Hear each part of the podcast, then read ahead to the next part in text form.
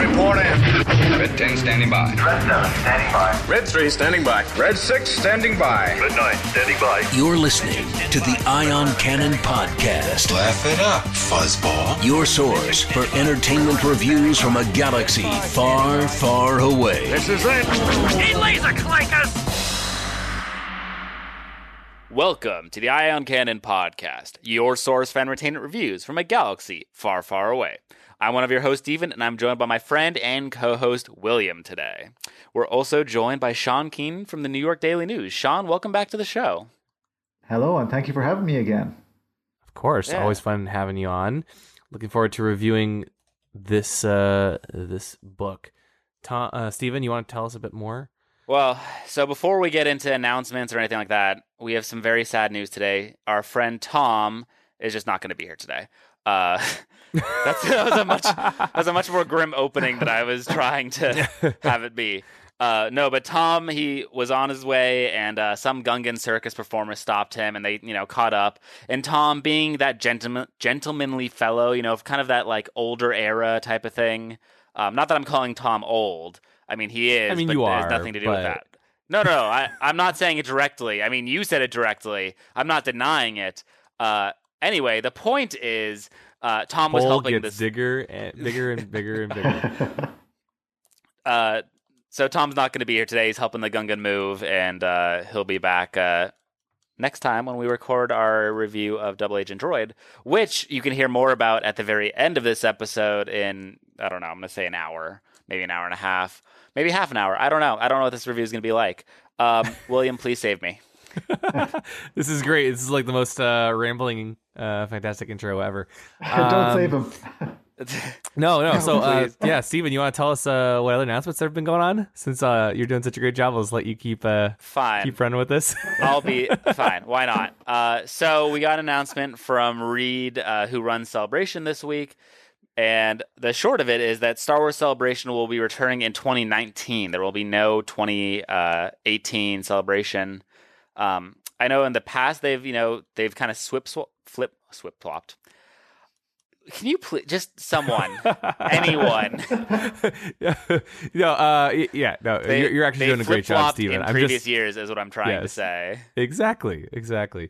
Um, no, in uh, so yeah, no, no, up, no celebration 2018. Um, which I was surprised by. Initially, thought I thought, well, maybe they just mean no U.S. celebration in 2019, but they'll uh, 2018, but they'll still do one internationally. But I don't know. I'm hearing now that maybe there won't be any at all. And it is, it is, you know, the, their statement is accurate, and they're not just like, you know, phrasing it in, in a particular way.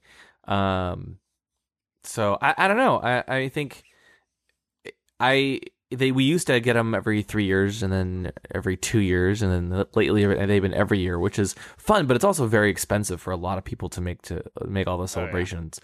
So spacing them out will will probably help with that somewhat.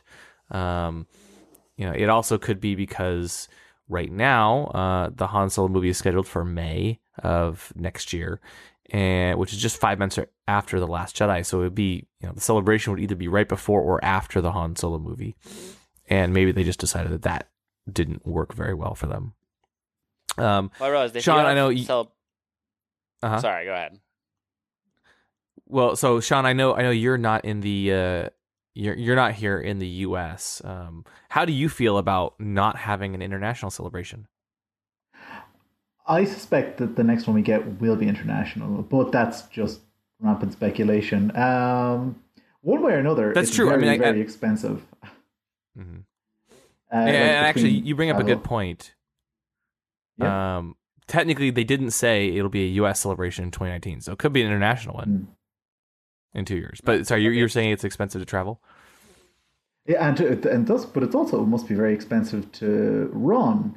And I suspect that they they had the them in quick succession the last few years uh, to prime people for the Force Awakens and Rogue One and the Star Wars rebirth in the mainstream consciousness.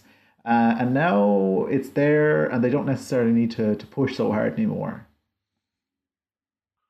Yeah, that's true. Yeah. That's true. They can kind of take their feet foot off the gas a bit, uh, for for someone for lack of a better word. Hopefully not creatively, Uh, but commercially. Exactly. Yeah. Exactly. No, I think that makes sense. So I don't know. Yeah, I, I, at least it'll give some people time to prepare. We don't know where it's going to be yet. We don't know when in 2019 it's going to be, but we just know that it will be in um in in 2019. So seems like there's a, a lot of uh, a lot of stuff taking 2018 off, but uh, or, or a year off, but it'll be back. It'll be back very soon. So um with that, uh, I think we can dive into our review. Steven, what are we talking about today? So because I just want to we, keep throwing this to you. Yeah, of course. It's fine. What else is new? Uh, so today we're talking about Aftermath Empire's End. It is the third and final book of the Aftermath trilogy set after episode six. It is written by Chuck Wendig, who, of course, authored all three novels. The synopsis, and I'm going to read the whole thing just because uh, it's a long one. it is a long one.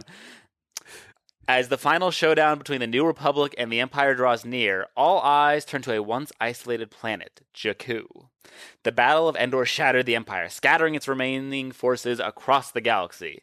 But the months following the rebellion's victory have not been easy. The fledgling New Republic has suffered a devastating attack from the Imperial Remnant, forcing the new democracy to escalate their hunt for the hidden enemy. For her role in the deadly ambush, Grand Admiral Rae Sloane is the most wanted Imperial war criminal, and one time rebel pilot Norra Wexley, back in service at Leia's urgent request, is leading the hunt. But more than just loyalty to the New Republic drives Norra forward. Her husband was turned into a murderous pawn in Sloane's assassination plot, and now she wants vengeance as much as justice. But Sloane, too, is on a furious quest, pursuing the treacherous Gallius Rax to the barren planet Jakku. As the true mastermind, mastermind behind the Empire's devastating attack, Rax has led the Empire to its defining moment. The cutting strategist has gathered the powerful remnants of the Empire's war machine, preparing to execute the late Emperor Palpatine's final plan. As the Imperial fleet orbits Jakku, an armada of New Republic fighters close in to finish what began at Endor. Norra and her crew soar into the heart of an apocalyptic clash that will leave land and sky alike scorched, and the future of the galaxy will be decided. There, William.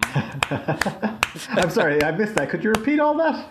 yeah. Uh, so some Well stuff done. happened. That's all I got.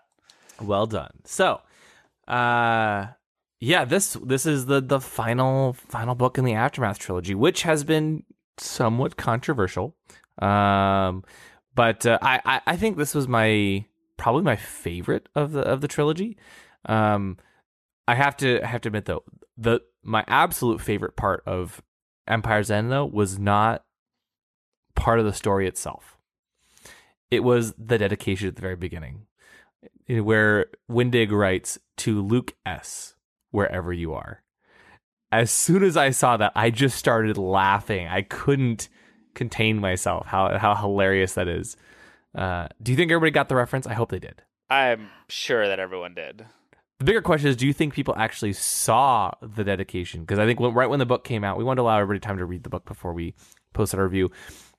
Right when the book came out, I, I tweeted that, and I got a number of people saying, "Wait, what? What? where, where, where did he write this?" And uh, people, I mean, as people just maybe skip the dedication a lot. Um, I know it's pretty common. But I love that title little- pieces. yeah, but I love that that little inside joke. You know, where instead of dedicate to someone real, he dedicated it to Luke Skywalker himself, who, as Hey, we know, wait, during this on. time you is off. you don't know that. He could have a friend named like Luke Spark. I don't know. That was the first S word that came into mind. That's not Spark. Skywalker. Luke Spark, who is uh I don't know. You know, maybe he went on some world travels and he hasn't heard from him in a while. How do you know? I think it's very presumptuous you assume that's Luke Skywalker. Mm, a fair point. Poor, poor Luke Spark. Yeah. he's Luke in Spark. Tibet. There, yes, that it probably is. Uh, Luke. Oh, Luke Spark. Yeah, he's uh. Steven, you, you, you're on fire. I mean, you realize it's uh, it's actually Lucas, right? Like oh, it's Luke is short. Lucas. Lucas Yeah. Spark. No, no, that's just Luke S. Like George Lucas. Where's George Lucas? Oh, that's true. Have we have we seen him recently? I, There's I a haven't. conspiracy. To Lucas, Ooh. wherever you are. Maybe this is part of his uh con- contingency plan. Mm. Anyway, uh, and yeah, um, the book starts though actually with a flashback to right before or or during uh, Return of the Jedi, right? And I thought this was interesting.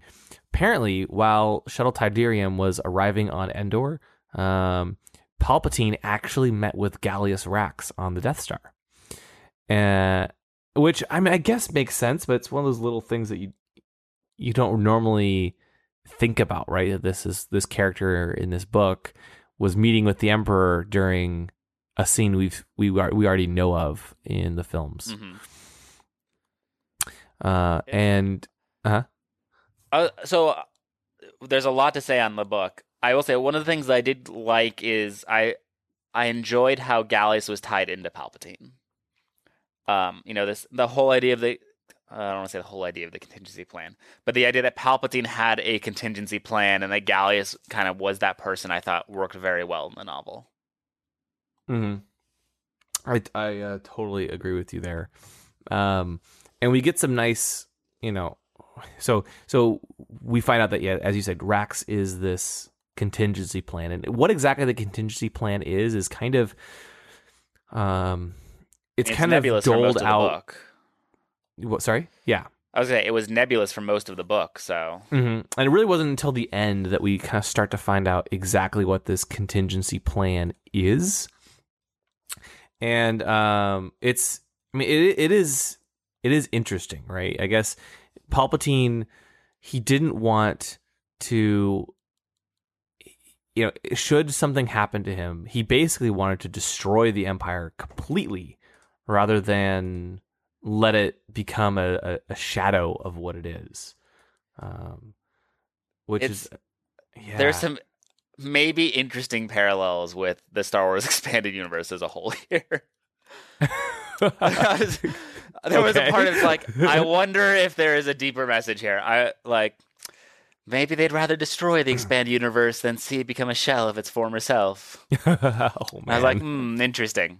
Um, oh man. I um, I but no, but in so in seriousness, I don't know how I feel about this idea that Palp like obviously Palpatine was a very vengeful person, uh-huh. but it seemed I almost want to say short-sighted for him to just be like, "Nah, if I can't rule it, no one can." Like I fair enough. Fair enough. Yeah, and, we- and and maybe we- that's better than the Palpatine we got in the old expanded universe, which you know, like, ah, I'll just resurrect myself a hundred times and then I'll never die. right. Um, but it was just it. I don't know. It felt. I don't know. I guess Yeah. I it closed off a lot of stories that I felt like could have been told. I guess is a better way of saying it. Interesting. Are, are are you talking about the the result of the contingency The or result the of the idea? oh, I see. Okay, yeah. So I Yes.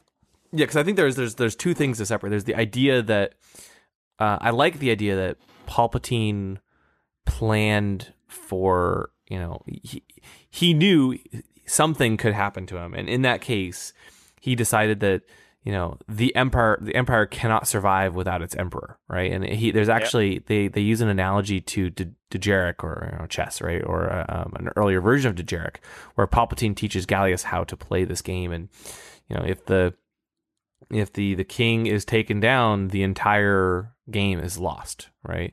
Uh, and and so the the As lesson. note, have we heard about chess in Star Wars before? Um, no, but it was this was Dejarik in this case, right? I don't think they ever mentioned the word. No, chess. they he specifically. Uh, so there at the end of the book, when Gallius is kind of talking about, it, he's like, "Yes, so there's the game is called like Shal Tizé or something like that. I don't remember the exact name." Uh-huh. and it it is the older form of games like Dejarik and something else I don't remember the name of and chess. And he specifically called it chess. Really, I wonder if that's for the readers who don't understand what Dejarik is. Um, Oh, that I guess that could make sense. I think I like You that know, more than the idea that chess is actually meant to be a real thing in the Star Wars universe. I mean, I think the result is that yes, chess is a real thing in the Star Wars universe now. Uh, yeah, um, but uh, but it was used I- more as a way of introducing what. my concern is there. It's this is like the hot chocolate debate again. Like, Mhm. how close is Star Wars to our universe? And in general, it's supposed to be something that's you know completely separate. Right. And and yet like Anyway. and and yet i also get you don't want to go too far down and i think sometimes the expanded universe did this as well Oh, yeah. right where you can Without go too far down the rabbit hole where you're reading a book and everything's gibberish right Um, I think they they didn't go. The old EU didn't always wasn't always too bad, but there were cases like as much as I like the the term transparisteel, it, it sounds cool. Um, if you if you don't know Star Wars, like okay, I guess it's transparent steel. Okay, so it's like a glass type thing, uh, and you can figure it out. Uh, if everything you're reading is like, you know, is is is new words to uh, replace existing ones just so that it feels more Star Warsy. Um, I uh, I I can see how that would be really hard and inaccessible for uh, for for readers or, or people Yeah, new for to the Star Wars galaxy. It would be alienating. Yeah, totally. And the actually the next episode of Rebels, which we'll review uh, tomorrow, does bring back one of these terms. Um, I was actually kind of excited about it, but um, but so yeah, maybe, maybe that's why you know sometimes they have to bring in certain things. Um, I agree though. You know, is hot chocolate a step too far? Um, you know, or or chess, right? Maybe like games should not be or ga- games or like brands should not be here but i don't know elements and basic objects should i don't i don't know where Yeah. we draw that line um Yep. but anyway the, the lesson though with this this chess game is that the empire cannot survive without its emperor and it doesn't deserve to even survive so um so so that's why gallius or Galli as we find his his name uh is um is this is this uh this contingency plan. Uh and, and palpatine actually sends gallius to the observatory on jakku in order to um to kind of protect him for the contingency. Uh since we're on this topic any thoughts on the the observatories sean It was. Or- oh, or sorry. Go ahead, Sean. Yeah. No, it's, No, it's okay. uh, you, No, no, no. I I've been talking a lot more, so I'll let you take a crack at it to start. I am struggling to remember what the observatories are. Um, they So- were so for, actually- oh, no, they were for they were for looking outside the uh, into the unknown regions, weren't they? Uh, yeah, you know what? That's the. I think actually that that's the one problem with them. Um, they They're were everything. They are everything and they're nothing. They were not super clear, right? The, the one on Jakku um, was designed for. Uh, it- it had a bunch of supercomputers to, I guess, based on an ancient civilization. Um, I don't know if it's the Rakata or something else. To uh, to plot a map of the unknown regions, uh, a journey of sorts with the help of probes. Um, so i i it's an interesting concept, but it was also very vague. Yeah, it was like this is where if you like we go back a couple months and we talk about where we thought things were going. I remember being convinced that Star Wars was going to be doing this big thing with uh, temples in the future because you know Rebels kept talking about Jedi temples and Sith temples and so on. Um, and now, so like now I'm kind of skeptical because I don't feel like that ever really delivered in a way. Um, but Well, I think like, they still are. uh, uh, potentially, yeah, that's true. I think that's gonna be I'm- part of I will be story. hopeful. That's true. Well, we. Um, but I, think- feel like. Sorry, go ahead. I- I- if I thought at the end of Life Death that this was going to be some kind of Sith temple, um, and it didn't really pan out like that. It was more technological. hmm Right. It was. Yeah. Um, but yeah, I, so I wonder if we're gonna get more stories about you know the various observatories that exist in the galaxy, or I wonder if you know that's just not uh, not a story they're really interested in telling, or Well, if it'll odd- just be left open for comics or something like that potentially. But what's also weird is like this is this top secret base, effectively buried below the surface of Jakku, and it's just for scouting the galaxy and plotting a map. I, I, I don't feel like it fully delivered on the on the The mystery. promise of it, right? So, in, in at the very end of the book, we learn that these observatories.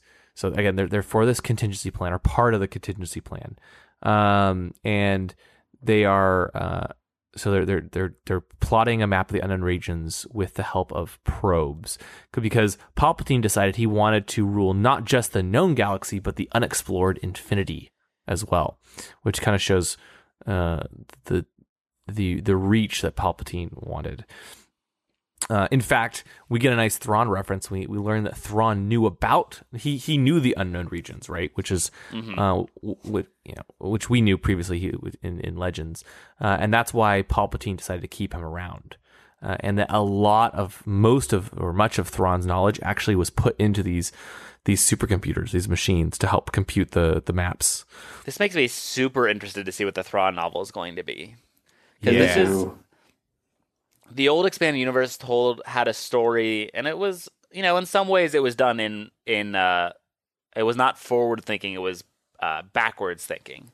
But this idea that the reason Palpatine built up the Empire in the way he did, and all you know, I mean, other than the fact that he was a Sith Lord, but there was this idea that Palpatine knew that the Yuuzhan Vong were coming, and that he wanted to prepare the galaxy. And Thrawn was an element of this in helping to prepare the galaxy as well. Um, and it's this is very reminiscent of that, which makes me very curious to see what the uh, what the end goal is here. Like, why did Palpatine want to go, go outside the galaxy in the first place? Like, what was his what purpose was he trying to accomplish? Was it just to conquer? Because that's kind of boring. I'm I'm hoping there's more to it than just that. Or maybe he sent Snoke out there. That was my See, thought throughout this. Um, that was mine too. It's Yeah, Snoke, may- maybe- I'm. It's very interesting because so I honestly think like I think they they sent well as, as we as we get into the end of the book, right? They they actually say that they they do go out into the the unknown regions. well, it's where the First Right, Order is founded, which Right, we and knew that's where the- kind of from Force Awakens. Yep.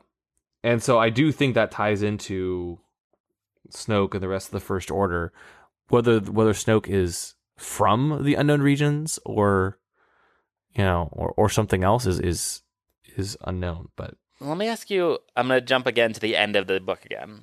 Um, so Rae Sloane goes through a, a number of different kind of events in the novel.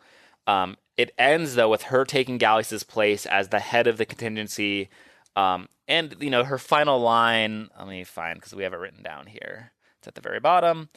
Um, she has her final line where it's you know it's time to start over. That is our first order to begin again and to get it right this time. Um, and we, you know, I think one of the things we learn in this novel is Rae Sloane. Uh, she's not evil in the way that Palpatine or even maybe Rax is. Uh, she, you know, believes in an empire that is strong and you know the the rule of order and law. Um, we kind of see that in the First Order in the Force Awakens, and that's very militant. Uh, but I I have trouble connecting the end of Aftermath with the beginning of the Force Awakens, or even Bloodlines, where we the First Order kind of shows up, and like I have trouble imagining Slo- Really? uh, Sloane giving way to Snoke in any way, because the implication from I got from the Force Awakens was that Snoke was the leader of the First Order. Well, A lot can But, I mean Sloane, Snoke both start with an S. Uh, Maybe she I'm gonna- is Sloane. Snoke is Sloane. Whoa. I'm- I'm Maybe. Kidding. You know what? I'm, I'm not kidding. even gonna say no. Maybe. uh, but it, it's interesting as well. Like I'm just, I, yeah. No, totally. I'm It- left it is- wanting to know what the what the intended connection is.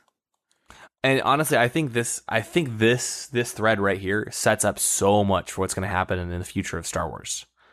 Oh, sorry. Um I, I and and so I'm very curious to see where they take this and, and what happens, right?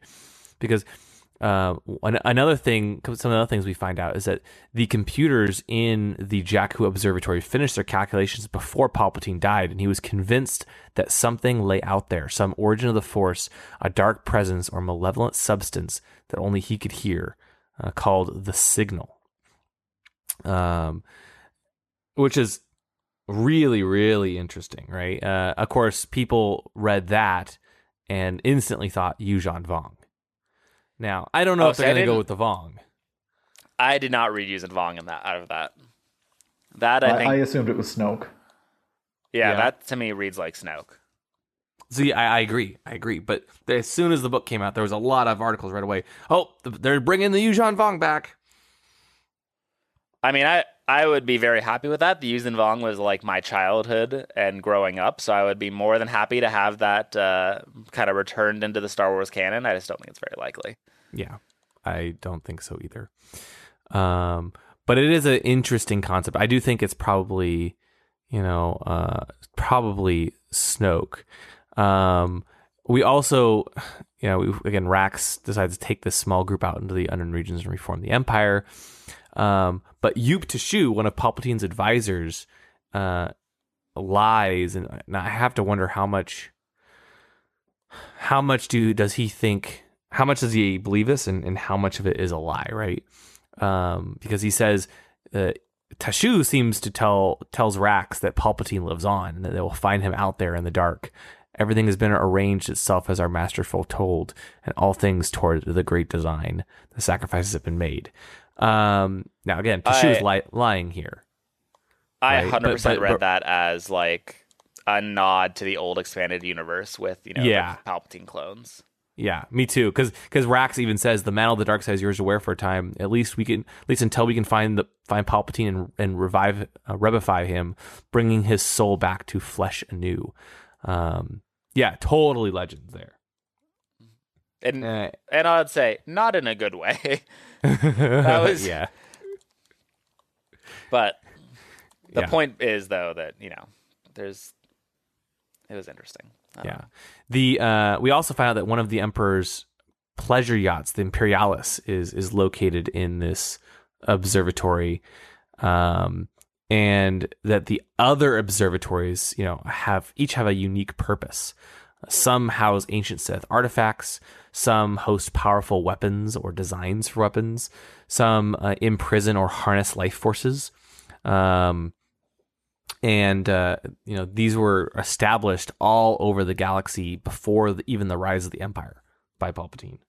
So it's a very interesting concept, and I, I have a feeling we're going to learn a lot more. I hope we learn a lot more. I would assume so. Yeah, Because- there's great storytelling potential in those. I mean, because there's there's no limit to how many they can use.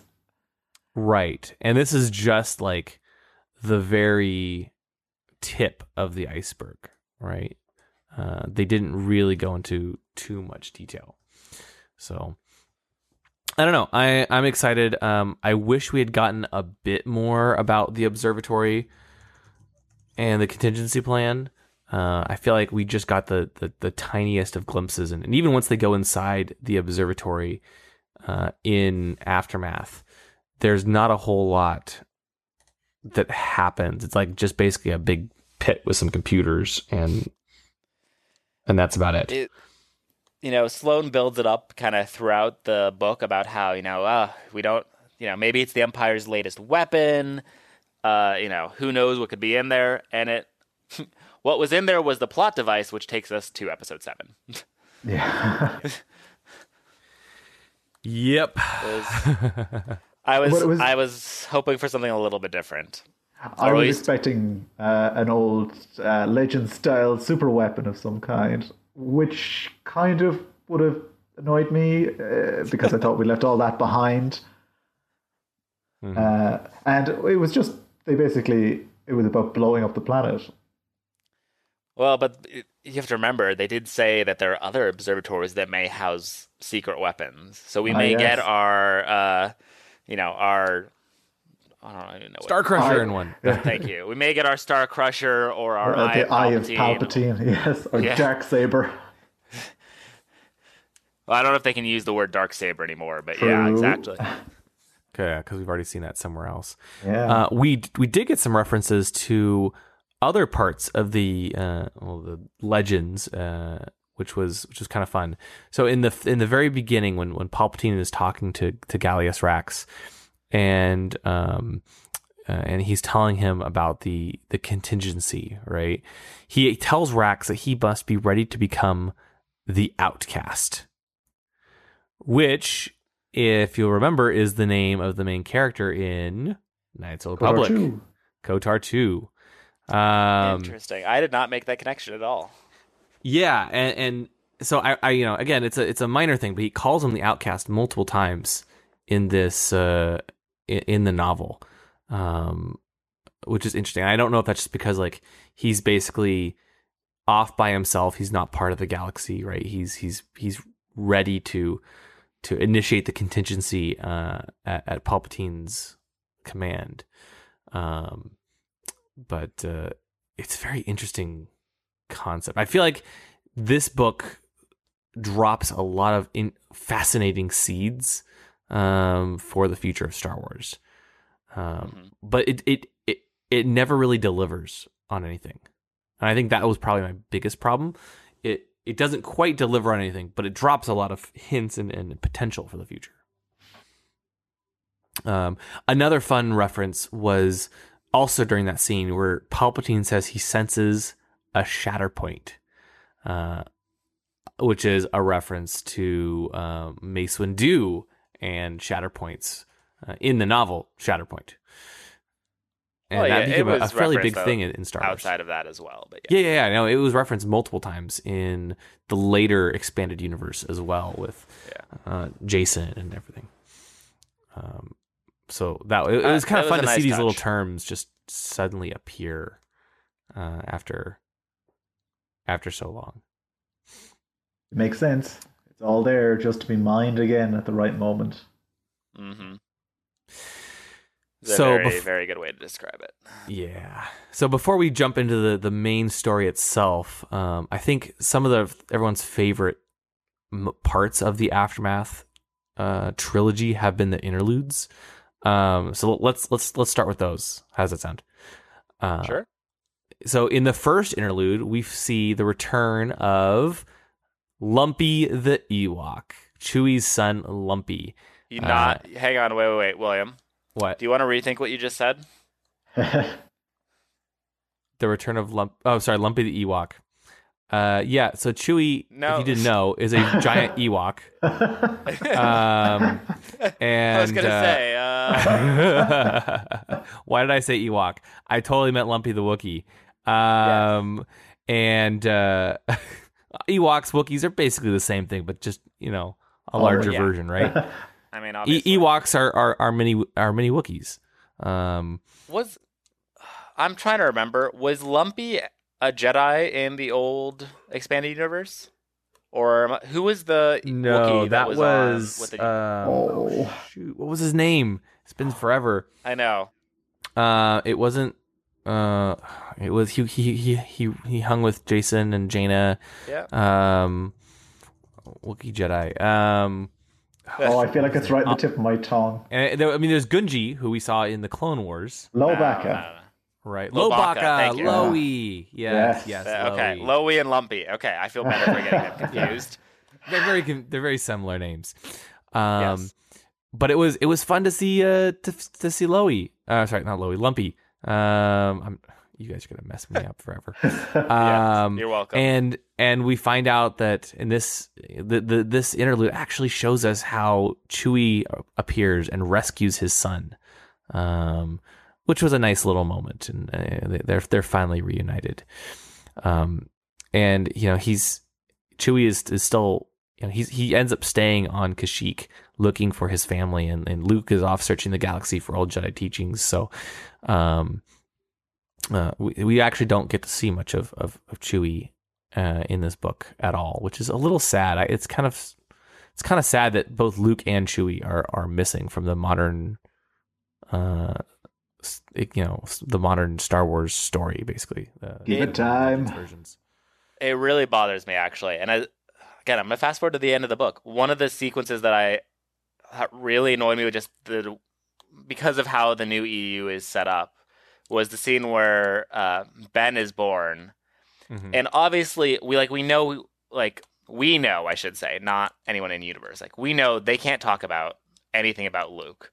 But and so the way like Chuck has to get around it is, you know, some say that like Luke was there Oh. and was helpful. Mhm. Others say he was nowhere to be found. And it just it all I felt was like I I wish you could tell me which.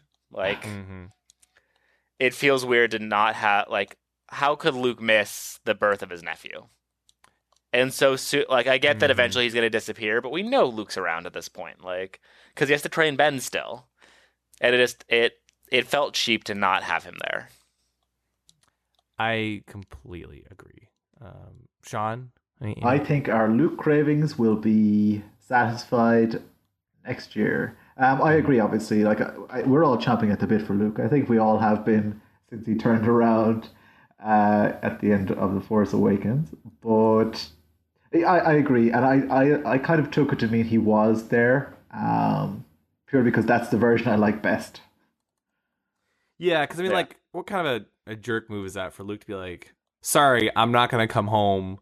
Um, I'm uh, you know, even if he's not there for the birth, like, he, should at least come home and like right afterward and say like, "Hey, congratulations, go see the, you know, new member of the family." Right.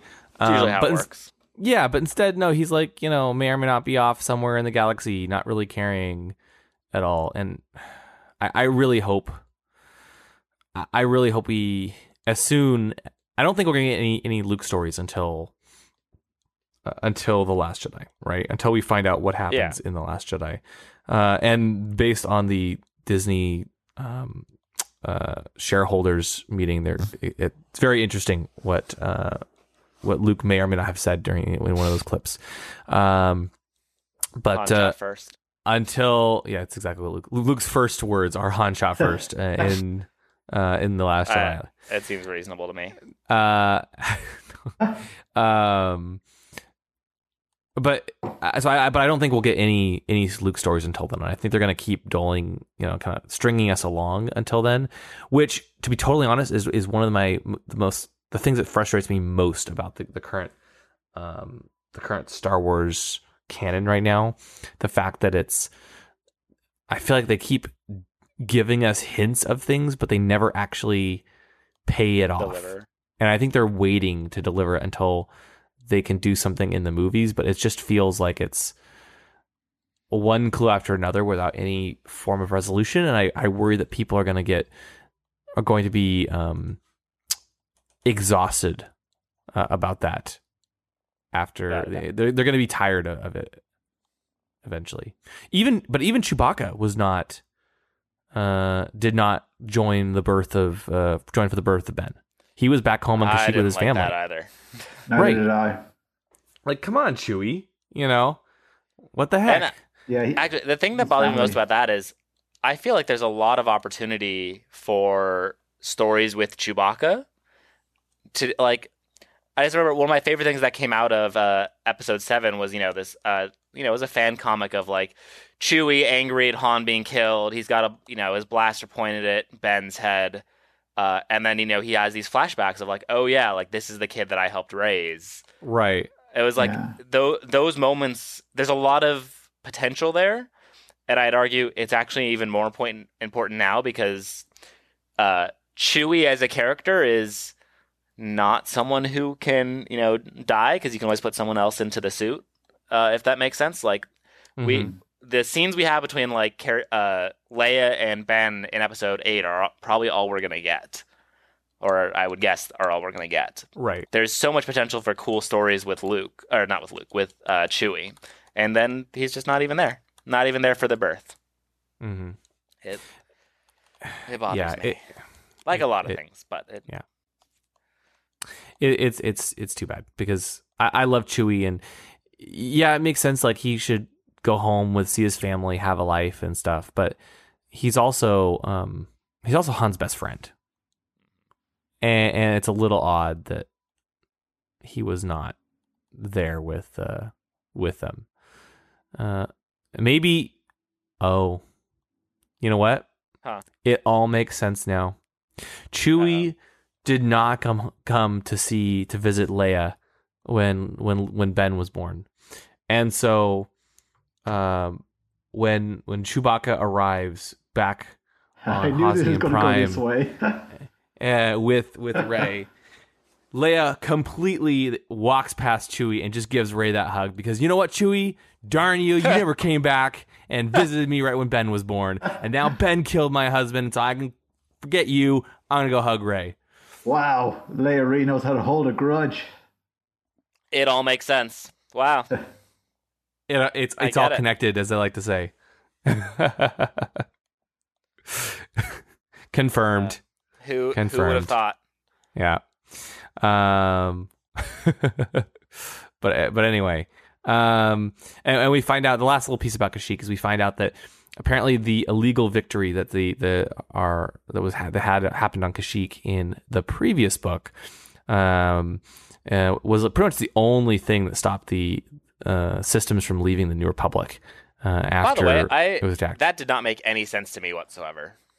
okay. So they because they talk about how uh you know that was a really important moment after what happened with the uh you know the assassination attempts. Mm-hmm. But that happened before the assassination attempts, and you could argue led directly to it. Right? Uh, actually, I think Like- you're right. I the ordering felt off. Like they kept talking Yeah. about how Kashyyyk was, you know, the one bright spot after what happened to, uh, you know, what happened there. to And Mon like, Mothma I- and, and yeah, I everyone was like, the- yeah. Are are you sure? Hmm. Okay. Fair. Fair. Fair enough. Fair enough. I, I just I. I was perplexed by it, is what I would Yeah. say. Yeah. Um. Yeah. That that that attack had a, a pretty big big impact on the the the the New Republic, right? Uh, because of that, a lot of people kind of lost faith in the New Republic. The the Empire went dark right after that, uh, and, and just went to surround Jakku. Um, but uh, I don't know. It it, it started. It that attack resulted made made a lot of people lose faith in the New Republic, lose faith in Mon Mothma, and uh, it just kind of started the ball rolling toward everything that happens uh, in this book. Like Mon Mothma is is running a, a for for you know Chancellor Chancellor. against Tolwar Wartol, which is a mouthful to say. Um, and uh, So Uh-huh. hang on, before we, it was such a mouthful. I did not realize until they pointed out like te- halfway through the book that his name is a palindrome. yeah, I was like, I did not notice that at all. I just like I saw his name and I just kind of like War Turtle and just kind of like moved on. War Turtle. Yes. So that's his new name. That's his new name, War Turtle. Yeah. He'll evolve Um, into Blastoise. Yeah, but she's uh, but Mon Mothma is still recovering, right? It's taking her a while, and so they How uh, did they you end guys up moving. like Mon Mothma in this book? More than in Life Debt. but I less thought- than in Rebels. Uh, Yes. I, I would 100% agree. I felt like she was not herself. Is the only way I can think to describe it.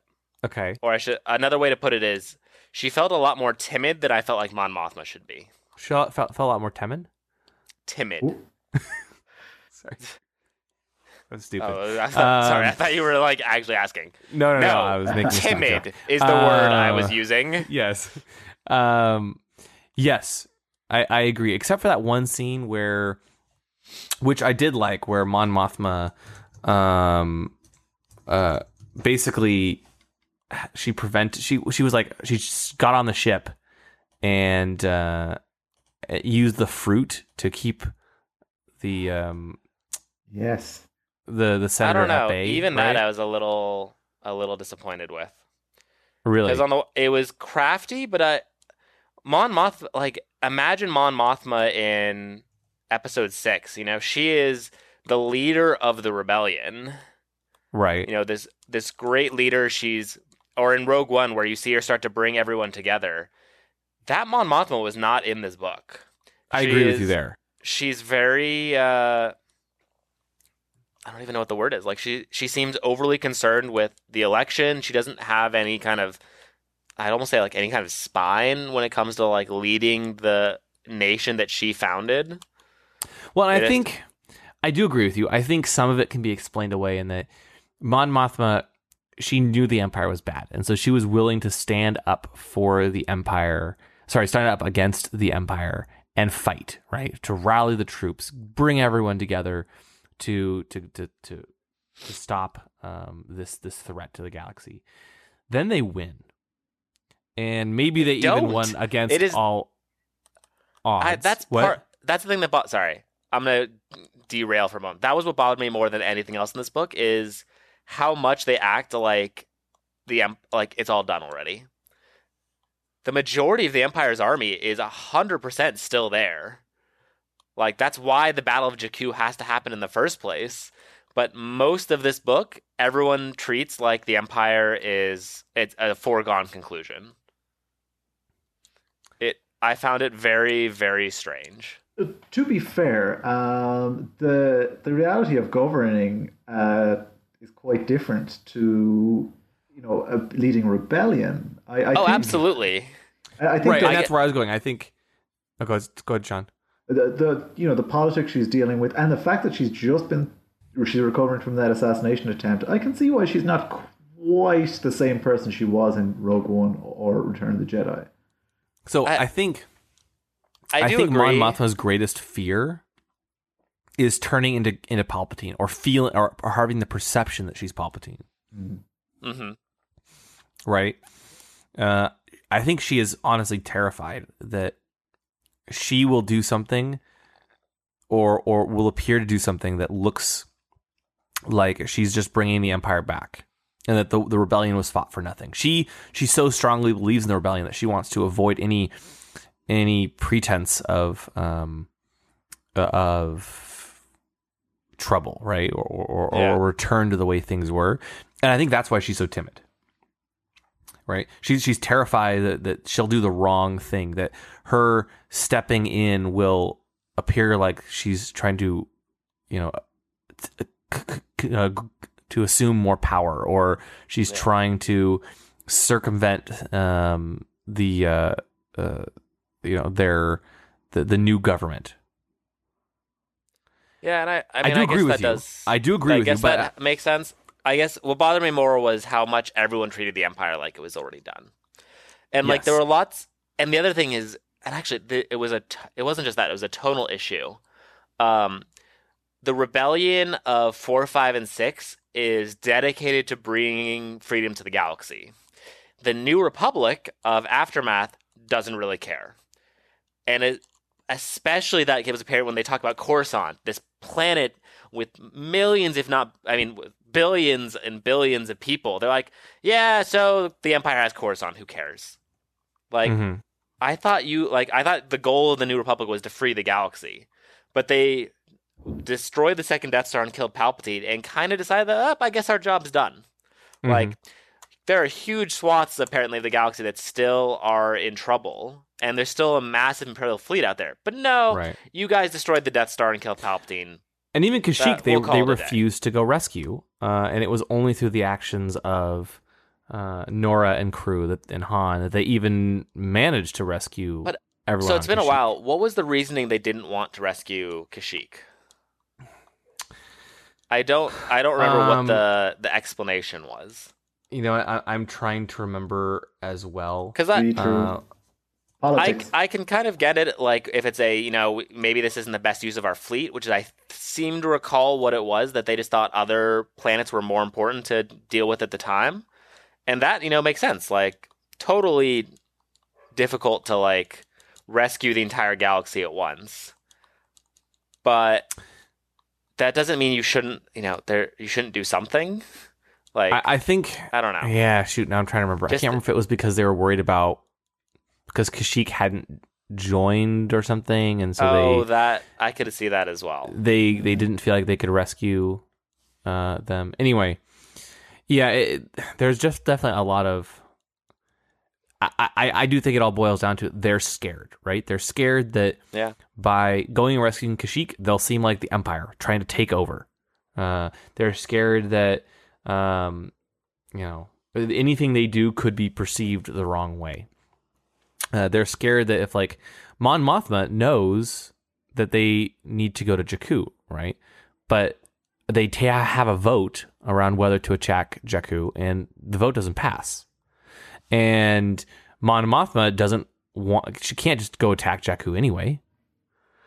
Yeah. Um, and and so I think that's the biggest issue. I do agree with you though; it's a little odd that, um, very odd that they are acting so much like the uh, the empire is gone yes, they've the Empire's kind of surrendered, but uh, it's Has it though? I- exactly. Well, they had the fake surrender, right? And then the Empire's mostly kind of retreated. I got the impression they still have a large fleet, not not quite massive enough to just go conquer the galaxy. Well, they talk Um, about there's the Superstar Destroyer, which they talk about you know as a almost a fleet unto itself. Mm-hmm. Um, and they also talk. I think there were twelve Star Destroyers in Jakku orbit because they talked about them forming a circle around the Ravager to protect it. Mm-hmm. Uh, and that space battle is a whole and a whole other issue, but that's okay. Yeah, but like 12, 12 star destroyers and a super star destroyer, it's a lot. It's a lot of firepower, but it's not. It's not enough to go oppress the whole galaxy, especially when the, Not the whole civilians will rise but- up. Right now that now that the now that the New Republic is effectively in charge and the Empire's retreated, the citizens of the galaxy will not, in hopefully, will not stand if the Empire tries to come back. Um, whereas before, most of the galaxy was just like ter- too terrified to to to go after the Empire. That they just kind of accepted it, and a small rebellion had to free everyone. Now it's Yep. like they're the they're the reigning power. If someone attacks, hopefully the planets themselves will rise up against the Empire, knowing that the prevailing government is behind them. Yeah, But uh, it is still strange that they act like it's not an issue at all. That's that's for sure. And the the most surprising thing actually at the end of this, so in one of the interludes, interlude five, the fifth interlude, um, takes place on Coruscant, and we see that Mas Amedda is under house arrest. He's effectively the ruler of the empire, but in name only. And these kids sneak into the imperial palace, threaten to kill him, and um, and instead they decide that he's already too broken, so they make so he makes a deal with them, and they turn him into the New Republic. Um, By the way, those and- kids were in one of the previous uh, books as an interlude, weren't they? I believe Yes. so. The Ankle Biter Brigade. Yeah. Yeah. That was so. That was just as a, a side note. One of the things I thought was interesting in what I'm gonna call the experiment called Aftermath was, well, it just so the way they they dealt with like the interludes. It was interesting seeing these stories that really came down to like two chapters of the novel Yeah. across multiple books, but ha- still having an impact and kind of being important Right. it was it was like because I was like I it, like these kids sound familiar, the name sounds familiar, but I don't really remember what it is. I just it was I don't want to say it was good or bad. It was just it was definitely different. Yeah, and actually, the interludes were some of some of my favorite uh, aspects of of the aftermath trilogy, and we'll get into those in in just a minute. Um, But wrapping up the this this Mas Amedda interlude, Right. um, the uh, so the kids decide to turn him it, excuse me, turn him into the New Republic, and we actually get one of the kids saying um, "We rebel" in uh, in, in, in the interlude, which reminded me a lot of like it's that's got to be a Rogue One reference, right? Um, and then later, later Mas Amedda does is taken to uh, to the New Republic, and you know he he comes out of hiding and offers to sign a ceasefire agreement with with uh, with the New Republic and, and, and formally surrender. And this is this is after the Battle of Jakku, and um, and he is end up they end up giving Mas Amedda a provisional but powerless government on Coruscant. Yeah, like why? Like, What the heck? They they gave him the entire planet to rule? Like he surrendered. Even if you're not gonna throw him in jail or execute him for his war crimes, like you know, don't give him something to rule. So I didn't get that, and the fact that they basically is- gave up the this is where entire like- planet. the way the New Republic deals with everything, like the the everything kind of is being a foregone conclusion, just is weird. Yeah. So that was that was kind of strange, but you know, um, yeah. I, I, I don't was- know. was I odd. just I don't think that they they have the resources uh, to do anything really, and the, so they saw that Mas Amedda was broken essentially, and they knew that he'd be their puppet. That was my reading of it. Oh, you think he's like their puppet? Because I mean, the, the way I got it was like he's he's ru- ruling his own government. He's he's in charge. Yeah, he's I- doing his own thing. I think I'm slightly more okay with the idea that he's uh, a puppet ruler. Yeah, No, I- and I I guess don't- technically he probably is, right? Yeah, I, I don't think that it's not quite a puppet in the way Palpatine would have a puppet, but Mm-hmm. it, th he's essentially under the New Republic's sway. There's nothing he can do without their say so. That was my reading of it. Right. But why not instill someone else in that position? I don't know. Why is he like, I surrender, I am a bad guy, I give up, Uh, and the New Republic's like, thanks for your surrender, uh, now go rule, Cor- rule Coruscant and do what we say. Yeah. I don't know the, con- plan. the conditions he was living under. he was clearly quite broken, but uh, the the optics of yeah letting the emperor continue to rule are questionable. Right. Yeah, that's that's for sure. Um, so there's a bunch of other interludes. One we already talked about, and that was the chess interview. And we we get a bit more about Gallius Rax. We find out that you know he's only left Jakku a, f- a few times in his life. You know, we we knew previously that he he grew up there, and he's only left Jakku a few times. He also has no idea who his parents are, which It's okay. It was His parents interesting- Are Luke Skywalker? which is interesting given that Rey also doesn't know who her parents are. Um, and so I don't know. It, it's just it, it's fascinating to me that lots of these kids who grew up on Jakku have no idea where they came from. Um, I don't know if that's I I don't know if that's uh, connected or not. I don't know, but it, it Who fascinated is the, the galaxy's weird orphanage? Yeah, exactly. I was gonna say weirdest no. orphanage. Jakku is a vergence in the Force. It's where all children of the Force are born. Woo! Anakin, Whoa. Anakin being born on Tatooine was a mistake. You see, the stork, No- the space wait. stork, was like, "Oh, hey, sand planet. This must be Jakku, right?" and just kind of dropped him off, and turned out it was. it was I was gonna say they're basically the same planet anyway, but um, I like yours better. the space stork um, is a very time-honored tradition in Star Wars. yes, the space dork. Hashtag space dork. It dates back to Um, the original script treatment. Yeah, exactly, exactly. Yeah, Exactly. Uh, I was also surprised by how often Wendig uses Palpatine's first name. Um, you know, we we we got his first name in uh, I believe it was Tarkin, right? Tarkin. Um, we find out his first name is Sheev Palpatine, and then I just expected like they would say that and it would not really be referenced all that much. But multiple times they call him Sheev in uh in in Empire's End. there um, are a lot of people who seem to like to call him Sheev.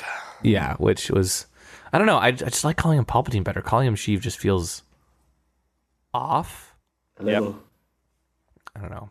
It's kind of Uh, like like no one says Mon. They don't say Mon. They Right, say- yeah, yeah. They say Mon Mothma every time. Right. With respect. It's it's her full name, uh, Mon Mothma. Uh, yeah. no, you're right. It is weird to say Mon or at least more Mothma. It's Mon Mothma. Um, yeah. Uh, in another interlude, we find out about the fate of the Annihilator. Right, Stephen? Which was the Annihilator? The uh, the Well, I'm a- Annihilator was one of the uh, the the Super Star Destroyers.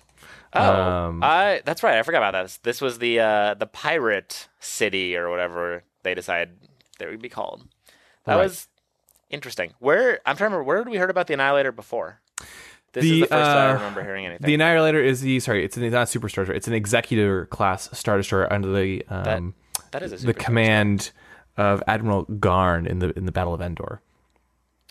Um, In- so it yeah we we thought it was um we thought it was destroyed or something, but no, it's actually um, because it's actually home now home to a nation of smugglers with uh run by uh Elodie.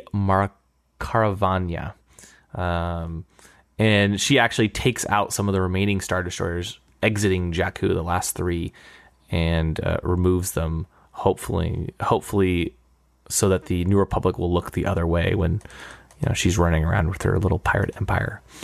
Um, I will say I'm very interested to see where if that story ever gets picked up anywhere. There's kind of a I don't, I don't want to call it history, but this idea of you know they're a uh, I was, about to say pirate government, but you know these shadow governments that start out as being not anything that uh, are intended to be a government, and then end up kind of becoming a foundation of civilization. Is kind of like a neat trope I've seen before. And it would be interesting to see if this ends up being the case as well, or if this is just an interlude that will never be mentioned again. Yeah. yeah, I, I- I have a feeling they're either they're these interludes are either, either they're either setting things up, they're closing off, they're resolving interludes from the previous books, um, like uh, well, I'll get to that in a second, or they're uh, or they're kind of closing the story for characters or whatnot. Uh, in the in the case of picking things up from uh, before, we see the um, we see Mavellan come across Cobb Vanth uh, wearing Mandalorian armor on Tatooine, and uh, the question here is, you know, that that's got to be Boba's, right? I would assume so. All right, Oh, and he- he's this. So, any any thoughts here on on this this interlude with, uh, on Tatooine? Thought it was pretty cool. Um, aside from that strange ambiguity regarding what happened to Boba Fett, um, it felt very like a western.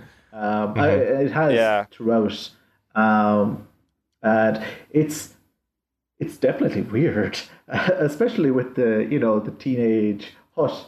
Um, Mm-hmm. it's hard to Hut know where it's Borgo. going. Yeah, Yeah. I was very curious if that was going to end up being Stinky. Man, that'd be amazing. Um, That but I think one word you could use. Yes. the, uh, the the timeline I don't think quite works out. But basically, they they want to install this this adolescent Hutt Borgo on the on the dais, uh, the dais, and then use him to free Tatooine. Uh, which is which is interesting. You have this slave turned sheriff wearing Mandalorian armor, um, and so it's a again not a, a huge thing, but we, we got this this mysterious character wearing Mandalorian armor in the, the last two uh, aftermath books. So it was, you know, we kind of got the uh, a resolution to his story there. Uh, we also get a reference to Rogue One in the fourth interlude, where a group of pilgrims travel to Christophsis to return some kyber crystals that were stolen from the planet years ago and they are part of the Church of the Force, and they even read a passage from the Journal of the Whills, uh, all- stuff that ties directly into Rogue One. there were some the other Rogue One references. They start mentioning U-wings and Tie strikers again, which I was not actually a fan of, but Really? How come? I just and this is it's my issue with sequencing where it's like they mention them because now they can because they Mm. exist in the Got it. universe, but the fact that they act like they've always been there kind of bothers me. Right. The same with like the Hammerhead uh, ships that are mentioned um, in the battle too. It's like, well, okay, but like I would all they need. I needed the throwaway throwaway line, like you know, now that we're you know we've been pushed back so far. You know, we just we have to use everything we've got. We've had to pull up some old, you know, tie strikers to help us, or you know, something along those lines. But There was okay. also uh, the uh, on the Rogue One front. They also mentioned Orson Krennic um, and uh, Galen Erso, and I thought th- that felt a little bit jarring. Uh, it's like so suddenly these guys are public knowledge. Um, now, look, I, I I understand why they're doing that. They have to tie all these things together, but it still felt a little weird to me. I guess we're just not used to those characters yet. Right. Right. And I, I think I think you know you're both right, and I think it's exactly what Steven was saying. Where now that these characters exist, they feel like they have to mention them, and um, you know, even though they might they might not they might not have to, uh, which is very fascinating. Uh, interlude six takes us to the acolytes uh, of the beyond as they gather on Devaron and other worlds, intent on slaughtering enclaves and outposts across the New Republic. And apparently, they're led by Yupe Tashu. So that's a very confusing one. I, didn't- I don't really feel like it it went anywhere. Um, but a no, I'm not sure what the intent was behind it. yeah, Like there there seemed to be something about how you know the lightsaber has uh, an effect on people because you know there's the girl who talk you know talks about being very timid she's kind of second guessing herself and then you Tashu gives her a lightsaber and now she is super ready to murder everyone she can find I'm gonna They murder all of you. also they have masks, don't they? Ye- uh, I believe so and I think yeah. My guess is these are meant to be to lead us up to the Knights of Ren Uh, Yes, agreed. I think so. Yeah, Acolytes of the Beyond feels very much like that sort of thing, and Proto-Knight. that's that's another one of those questions where I just feel like they're just doling, they're like slowly stringing us along with, you know, teases about the uh, the Knights of Ren and Luke, what's Luke been up to, and there's all these different characters we don't know where they've been, um, and and what's happening, and I think they're taking too long to get to those answers, and I get it. They're trying to save them for the movies, or they're they're they can't talk about it yet because there's something in the movies that they don't want to spoil.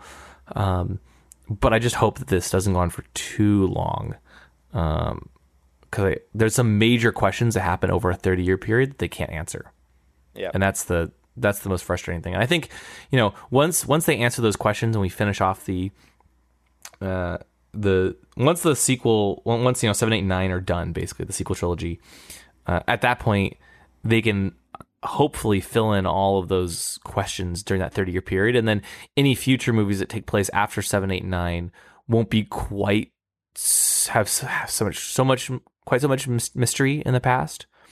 Um, if they do more movies after that, and I I'm almost positive that they will, um, based on how well Star Wars has been doing. Um, but yeah, I uh, I, I'm very curious. I, I it just it, it is frustra- it's frustrating to have them hold off on answers for just so long.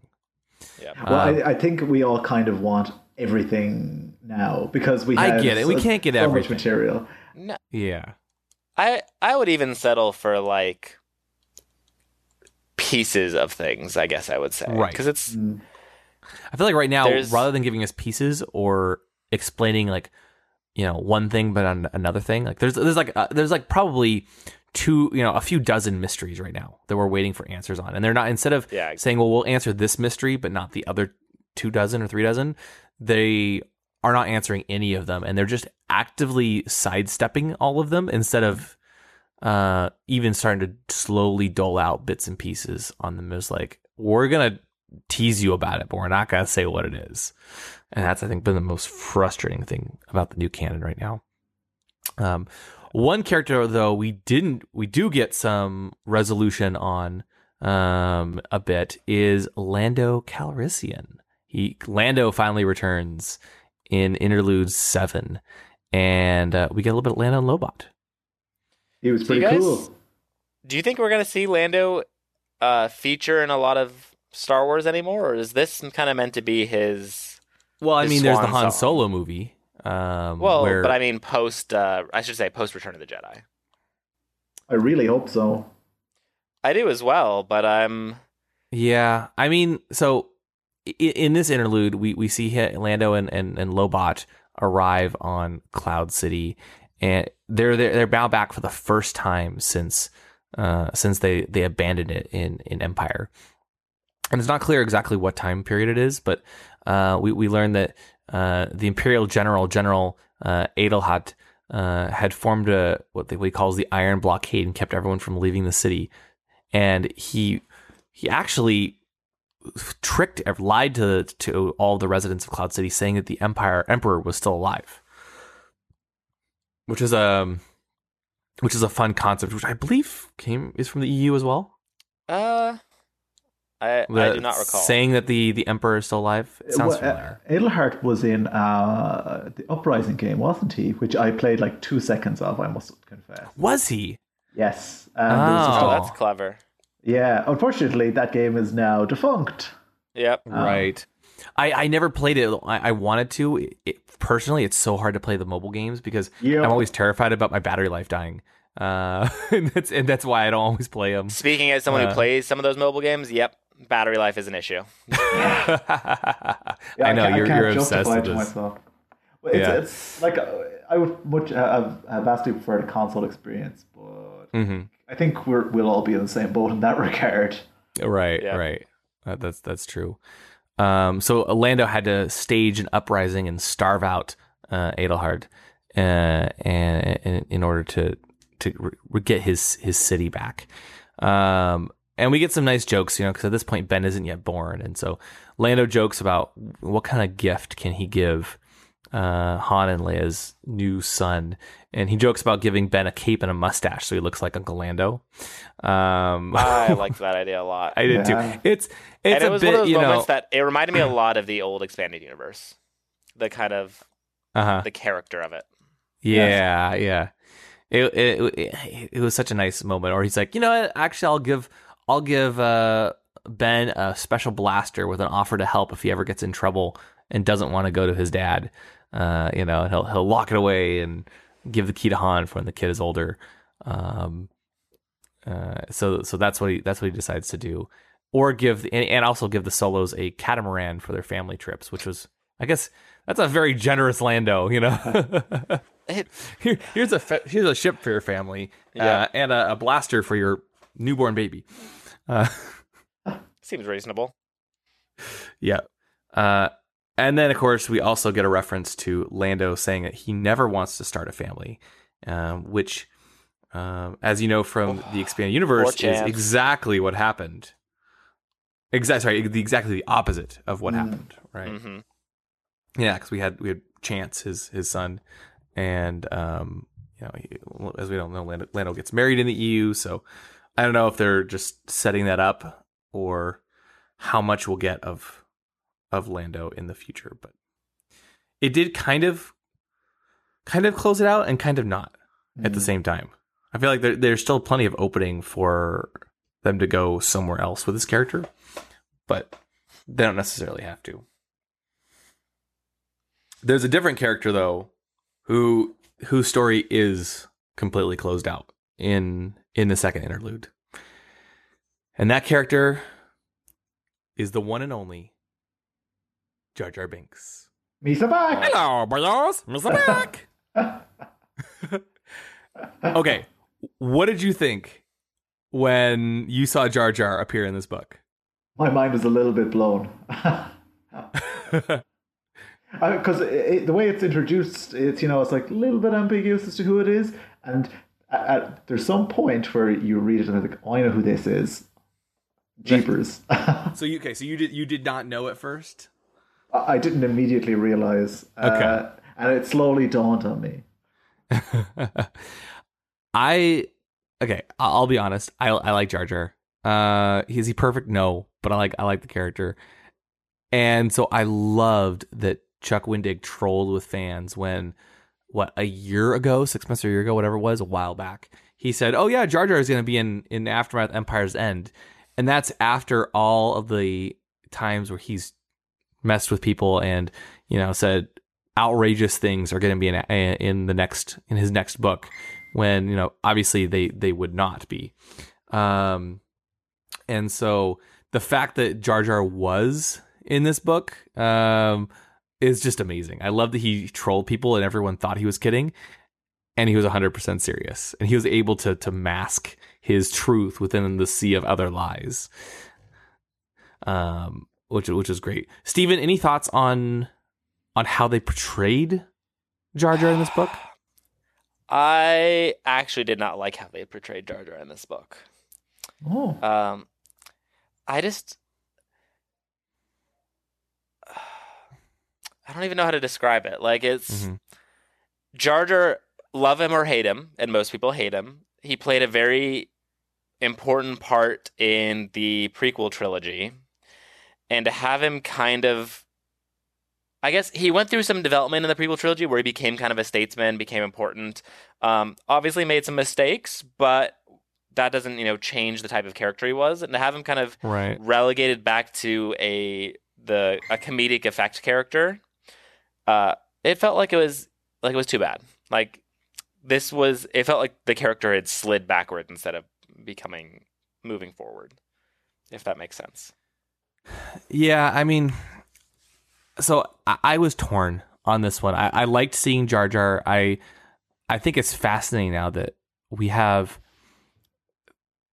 forty some odd years of Jar Jar to oh, sorry, not forty. Uh, I was I was thinking this is in the um, uh, Force Awakens timeline, but uh, we we have a good twenty years of twenty five years of Jar Jar uh, to answer for. What's what's Jar Jar been doing these last you know two and a half decades? Uh, where's he been? And I love that he's still alive uh, Mm-hmm. at this point, you know, and they didn't kill him off like many people thought he would. This really is Jar Jar's swan song. It's it's the end of Jar Jar. I think this is the last time we'll probably ever see Jar Jar in Oh. any Star Wars material. And um, it was so on on the one hand, I, I kind of liked that they they brought him back just to kind of give us closure for the character, uh, and also to troll with the people who hate him. Um, and he, he, his story is very tragic. I feel. On the one hand, um, I would have loved for him to have a, a happier ending. On the other hand, what he got is exactly it, it perfectly parallels his impression in or what happened to him in real life, right? In, in the book, Wait, he's what do mean basically now. I mean, in in, in our oh, galaxy, you mean right? his how people regard him? Got it. Exactly. Yeah, yeah. So um, Jar Jar entertains these refugee kids on Naboo, especially, especially this kid named Papo Mapo, and they the kids love him. They call him a clown, but the adults all ignore him and hate him. Um, and it's tragic, right? He he's been banished from the Gungan cities for his mistakes. The Naboo think he helped the Empire, so they hate him. Um, and, and they, he ends up just entertaining the kids together, and and that's about it. Um, eh, that's that's that's Jar Jar's you know fate, right? To be to be hated by everyone except for the kids, and that's exactly, or hated by most adults and adored by kids, and that's exactly what happened to him in in our galaxy, right? In, in real life, outside of the films, the adults who saw Jar Jar hated him. Uh, the kids and I was, you know, younger um, when the you know I, when the Phantom Menace came out, so I was I was like the right age for Jar Jar, and I liked him.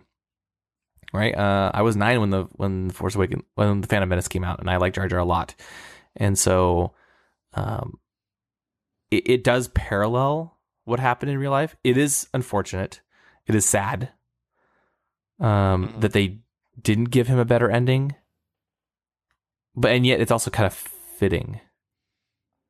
Uh, don't I don't know what you're talking about. There's going to be a standalone Jar Jar movie next. Ah, You heard Jar it Jar, here a first. Star Wars story. I, I, I do I did find it all kind of sad though. I mean, like I, I I was twelve when the Phantom Menace came out, and I was a little too old for Jar Jar, but I was prime Darth Maul age. Um, so I love Darth Maul.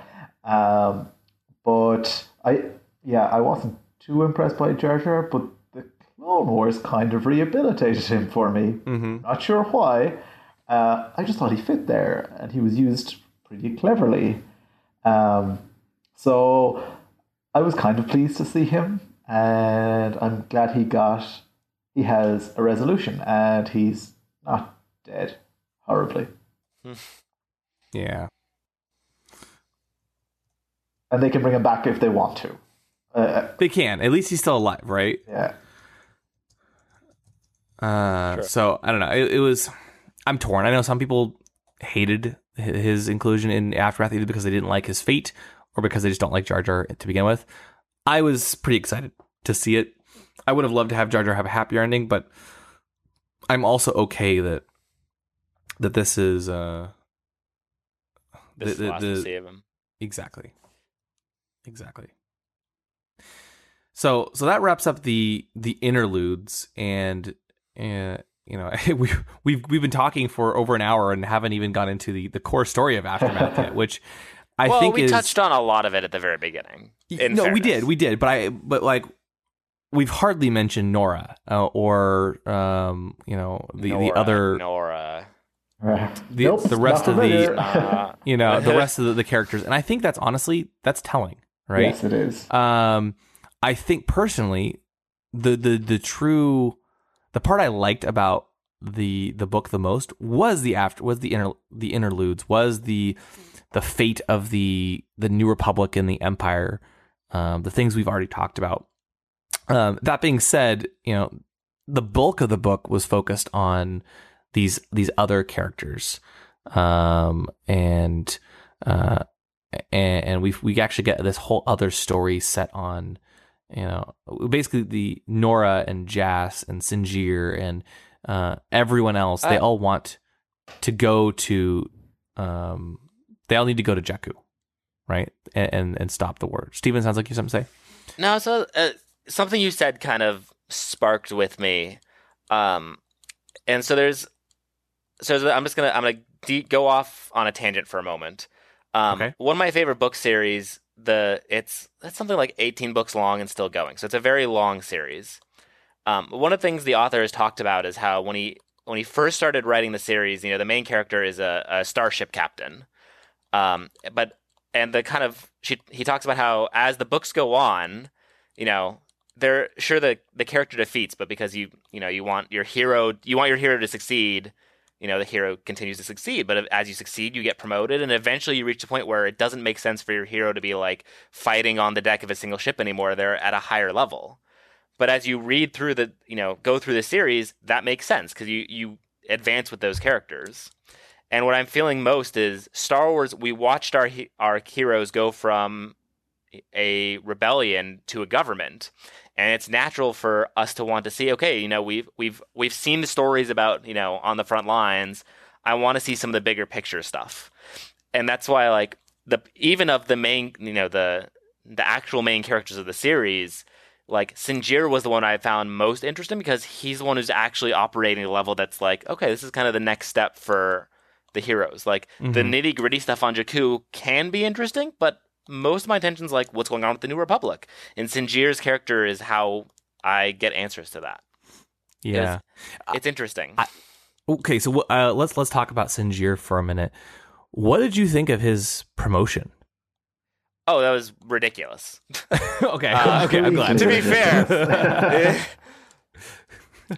So- totally ridiculous. But if you accept that it's ridiculous, then it it at least is, you know, something to talk about. Yeah, and so so Sinjir is basically he. Uh, there, there's this whole there's those two parts of the story. There's so Norra and um uh and uh Mr. Bones go to Jakku and, and Jess. Thank you. Uh, all go to the surface of Jakku in search for Sloane. They they hop in an escape pod and and go down to the planet without um you know bef- before anyone else can can say otherwise. Um, then so then the rest of the, the, the book, while most of the characters are trying to to rescue Norra and, and Jas and, and and Mr. Bones, um, Sinjir is off, kind of as you said, Stephen, operating at a higher level. Right? He he tries to to help. He, talks. He works a lot with Leia and with Mon Mothma, trying to, you know, um, define. There, they find out there was a bug in Leia's room, in Leia's apartment, uh, and and he goes and get uh, enlists Conder's help in, in removing this this bug, uh, and then he eventually ends up working with um, Mon Mothma herself, right? Um, they he's the one he he goes and tries to help secure votes because as we mentioned, Mon Mothma has this this fruit, and she she goes to Senator Wartol as they're as they're waking their making their way to Nakadia, um, the Nakadia, the the new home of of the the new capital of the the new republic. Because they, they by the way, is really home. ridiculous. I I was totally on board with this idea. They're like, oh, the, you know, they're trying to be equal, so they send pe- they go to different planets, and then it's like, oh, you went to a planet that doesn't really even have space to like host. they went to the most very, backwater like, planet Yeah. possible. Also, while we're talking about it, as another side note of things that bother me about the series, um, they make the galaxy feel very, very close.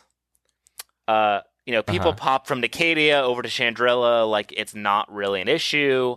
There's never, you know, one of the it's like one of the things I feel like we established and they established in Star Wars kind of in ep- through four through five is the galaxy is we're I'm gonna call it pre uh, pre internet or pre telephone where it's like you know there is a you can have an entity called the United States, but you can't exercise direct control. It takes time for news to get from place to place. Right. Um, I did not feel like that was the case at all. In fact, the pirate sequence really bothered me because apparently the Battle of Jakku went on for like years or something like that, and the pirate captain makes comment about how ah, you know, the Battle of Jakku, I've heard of this. It's like, this is in progress. Like, how did you hear about this? I don't, like, there's not, there wasn't, at least in the old expanded universe, like, there was, I didn't realize that, it, like, news traveled this quickly, and like, at this point, like, it, I thought it took time.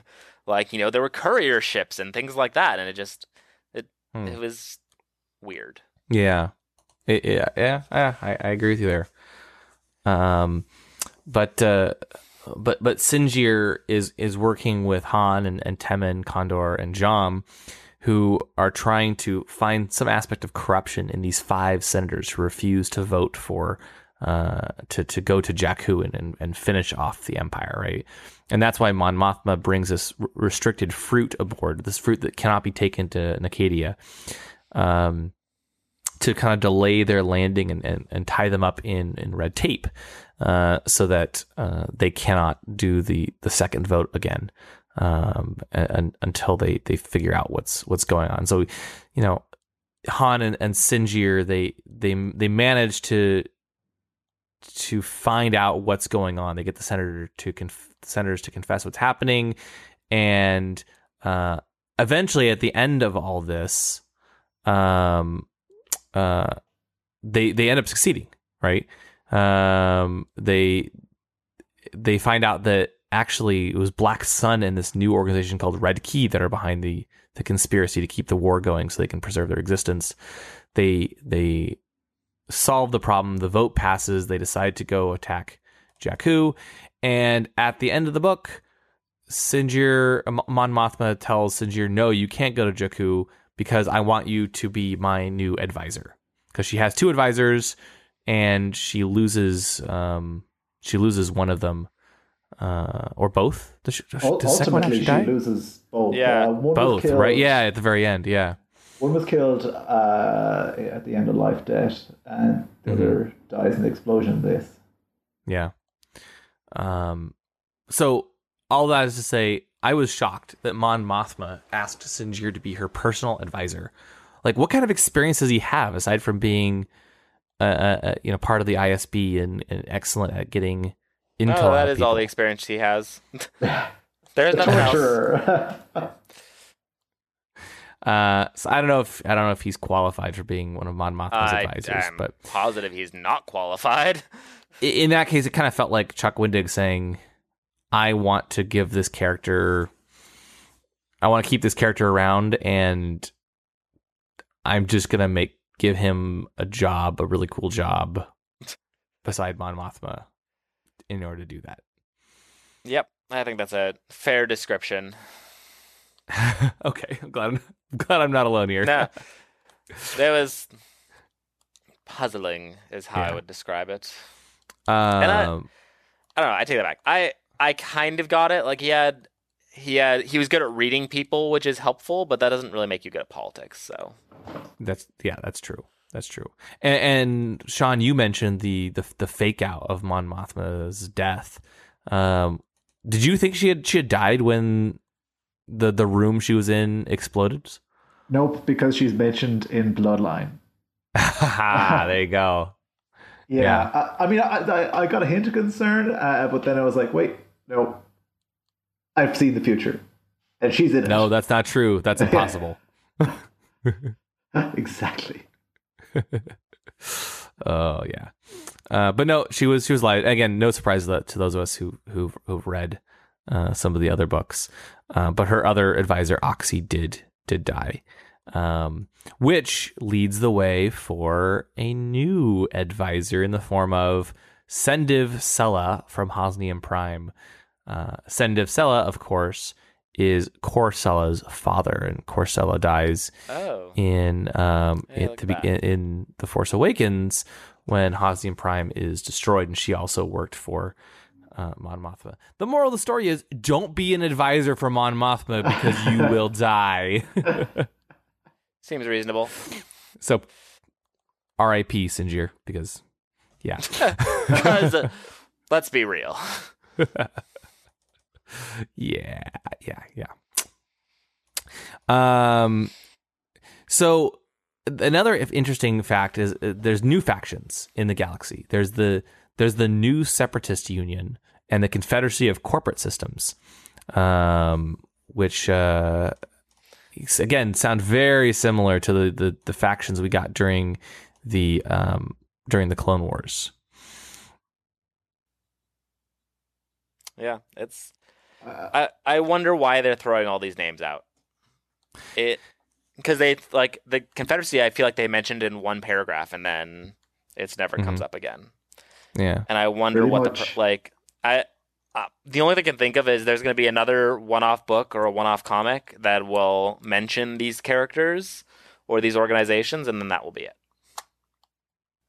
You think so? Just just that? I that's my that's how I feel about it. Ooh, Interesting. maybe maybe the Confederacy will like be led by Count Dooku's severed head and hands. you know, it, it, you, you laugh, but there there are uh, there are droids in this book called Sentinels, which have the face and the voice of Palpatine, and they serve Rax and this master plan. And they're almost sentient, um, but they don't match, match Palpatine's brilliance. Uh, I found that kind of odd. The, the whole Yeah. concept of the Sentinels. These guys were in um, Shattered Empire, uh, I believe. Oh. Were they? Yeah, so I- because they have kind of these these these sort of glass faces, and Palpatine's face appears on it, um, and he gives orders. Oh, I Interesting. com- I completely forgot about that. Uh, the comics, I think, are kind of easy to forget because they come so gradually, and, and there are a lot of them. Um, Well, and to be totally honest, like when when I'm reading the comics, I tend to focus more on the words than on the pictures. yeah, Uh, and so I will oftentimes just like not spend as much time just looking at the pictures as I probably should be. yeah. William. I'm sorry. I'm sorry. I'm. It's terrible. Terrible of me. Um. Yeah, that's that. That's that's fascinating. Meanwhile, on uh, on the ground, uh, Norra, she she's uh she's captured by the Empire and then ends up escaping with the help of um uh, of Mr. Bones in a kind of a surprising moment. Mr. Bones is is is captured as well because remember he he he came out of the planet after them uh, in in search of them, and uh, he arrives to catch you captured Norra. Jas is taken away somewhere else. The cap Norra somehow for some reason I don't know why decides to tell the uh, the Empire that that um, Mr. Bones is her droid because that'll end well. Um, and Yeah. when the captors discover this, they shoot Mr. Bones to pieces. I I would give Norra a little bit of leeway there because she was probably losing her mind. Um, Ah, she'd been tortured and deprived of water and food and comfort. Yeah. I have to say, I also decided I just don't like Mr. Bones. Oh, If battle droids were that effective, I don't mind. Personality wise, these feels like a slightly crazier HK 47. Uh, yes. But like the whole self repairing, that like if battle droids were that effective, I wish we had seen that earlier. Well, I think he's souped up um, and, and specialized. Uh, I mean, I get that, but I still feel like his actions are taken to a ridiculous degree. Uh, that and, I like, completely if agree you with. the could special- self-repairing mode. That especially was like, okay, like, Yeah, that, that took me out of it, I must say. and actually that one I, I would have actually preferred if he was more normal in skill but had a self repairing mode, because I could see like that that would make the droid army more fearsome, like just in general, and I can see that being a useful function to build into them, but like his ability to like spin through the air and murder everything apparently without being shot just is like I don't know. Because, like, okay. So, as someone who spends a lot of time with computers and technology, how does that automatic repair mode even work? Uh, Uh, they shot him to pieces, so he has holes. His wires must be burnt, and and you know, like You're you're Some- overthinking it. somehow he like inches his limbs closer together and then just ties everything back together? Does he have power sources in every limb of his body? Um, I, I don't know. You're you're like, overthinking i- this if- by a lot. if Chewie had torn his arm off, I would get being able to put it back together. But he literally has holes all over. Magnets. Yeah. Yeah. and then so he repairs himself and rescues Norra, and then everything is mostly okay. Um, yeah, you know, and, and they uh they end up going after they they go back into the desert, meet up with Jas, and um and they decide to to go after uh Nor uh, after um uh, continue going after Sloane rather than escape with the, the ship's clearance codes. Um, one thing I kind of thought was was fun was the inclusion of a few uh, bounty hunters. Uh, yeah, I'd agree with that. Seeing Embo again was very interesting. Yeah, that was my favorite part because I've always liked Embo, right? He is cool. And so Mercurial Swift goes after Jas, and they end up running into Embo and Dengar and all these other people. And Dengar has been I enjoyed a it little just weird because of to the me. I have to Sorry, say. which one? Dengar. Yeah, Just because I he sounded I read like I was reading him as Canadian because he kept saying a, and it just it did not match. Like I I was reading him as like a Texas Canadian almost. like I just and. I realize that sounds weird, but that the he I felt like he was weird. Like he was a very aggressive Canadian like redneck. I just read him as Simon Pegg at this point. Uh, at, at exact his his Clone Wars voice. So uh huh. And the A kind of does sound. Ooh, it's been a while since I've seen him in Clone Wars, but I yeah, think see, that's I don't. much. It's been a while since I've watched that episode of Clone Wars, so it, Mhm. the Simon Peggness of it just kind of Yeah, I don't get. But anyway, I- I like the Embo, fact that, I you like know, seeing a lot.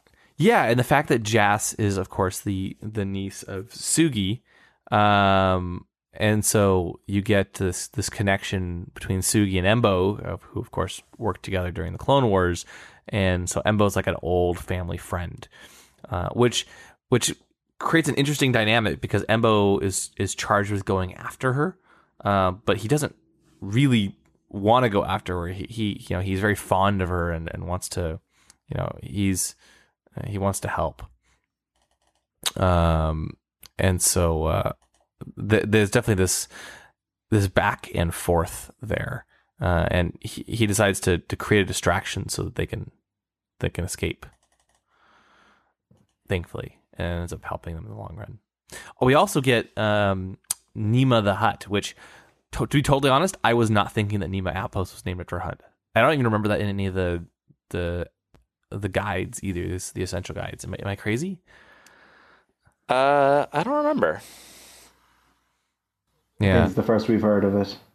I think so. I think so as well. But um, but once the Battle of Jakku starts, like everything starts going on down on the surface. You've got Phantom Squadron up in the air, which uh, Still which- bothers me. Not not a fan. no, because it it feels like EU pandering when they could have just made it Wraith Squadron. Because it is Wraith Squadron. They just decided they didn't want to call it Wraith Squadron, so they call it Phantom Squadron. which is you know close enough, right? Yeah, and you know Temmin is even in the in the cockpit uh, of one of the ships, uh, and you know they he, he like barely misses his mother, and there's all these like moments where you know they they, they just pass each other just barely. In this case, Norra does explain to Temmin that you know you know she can't uh, he he can't come and rescue her and she needs to to finish her mission um and and that's uh you know so so he has to basically stay in in orbit while she's doing her own thing down on the surface. Yeah. um yeah. Uh the the, the big moment though is finally when uh when Norra runs into Sloane and Brentin, her husband, um, Norra's husband, who who's been you know with Sloane for the entire book, and they end up um, kind of uh, working Fighting. together. Yeah, eh, but it, there's it, definitely this dynamic, right? Because in the last book, Brentin betrayed everyone. He he was part of the plot to kill Mon Mothma, and he had this like basically Well, this mind control. but Right, right. He, his, his, he was under the Empire's control without knowing it. Um, but uh, it, Norra doesn't know that, and that that creates this big, this big conflict with the the two of them.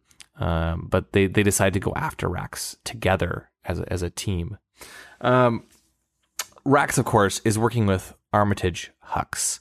Any any thoughts here on how Hux was involved?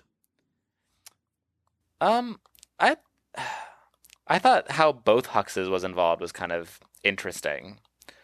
Um, I feel like in a weird way, I'm more accepting of uh Hux in Force Awakens being I'm gonna say weird.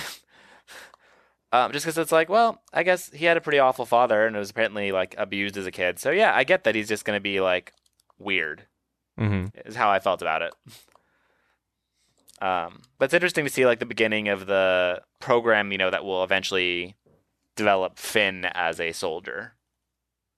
Yeah, like for example, Gallius has been stealing orphans on Jakku for nefarious purposes, and I believe this is that program, right? That that first order Yeah. program. That's that's how I read it. In fact, uh, there's one scene where he describes uh, one of the young female girls as being particularly aggressive and attack, you know, violent. Uh, And tall. I, I, yeah, I strongly suspect that's Captain Phasma. I Yes. think you're right. I think you're right. Um, interesting. Yeah, and um, yeah, and, and it even says that eventually, you know, Rax tells Armitage Hux that eventually he will take over for from his father Brendol, and he will control his fellow students. Um, and you, you even see like how uh, Armitage Hux, you know, almost enjoys uh, commanding his fellow students to like hit one another, and he relishes in that power. So it really starts to um, cement Hux uh, Hux's evilness, or you know, his brutality. His jerkness. Yes, his his his jerkness. exactly. Um. Yep. Uh, so, Brendol Hux is clearly named after Brendan Gleeson, right? This is something I've kind of assumed all along, but I don't know. if After who? After Brendan Gleeson, since Domhnall Gleeson plays Armitage Hux. Brendan Gleeson is his father, so Oh, this is you might be right. Yes, I should ask someone about this. That's fascinating. I didn't. I never made that connection. Yeah, I, I made it. I, every so often, it kind of pops into my head, and I keep forgetting to, I don't know, tweet Pablo Hidalgo about it or something Yeah. like that. Fascinating. Fascinating. Um. The so I guess Stephen, you probably were not as disappointed then once the um once the the battle of Jakku starts, debris starts raining down on uh on on the on the planet. We find out that in this case, Commodore Kyrsta Agate's ship, the Concord, is damaged and, and her crew abandoned Have ship, we- but she So Uh-huh. this is sorry on Commodore Agate for a 2nd Mhm. This is one of those cases where releasing, uh, you know, books with you know almost a year in between them or however long it's been uh, is difficult. I did not remember that character at all, and so it's like, oh, I feel like they want me to feel bad that she's about to sacrifice herself, but I don't remember who she was to begin with. So She was in all three of the aftermath books. Was she? Um, yeah, but to be totally honest, I don't remember. I don't remember anything about her either. No, me neither. I was just like, Yeah, oh, she's dying. No, not her.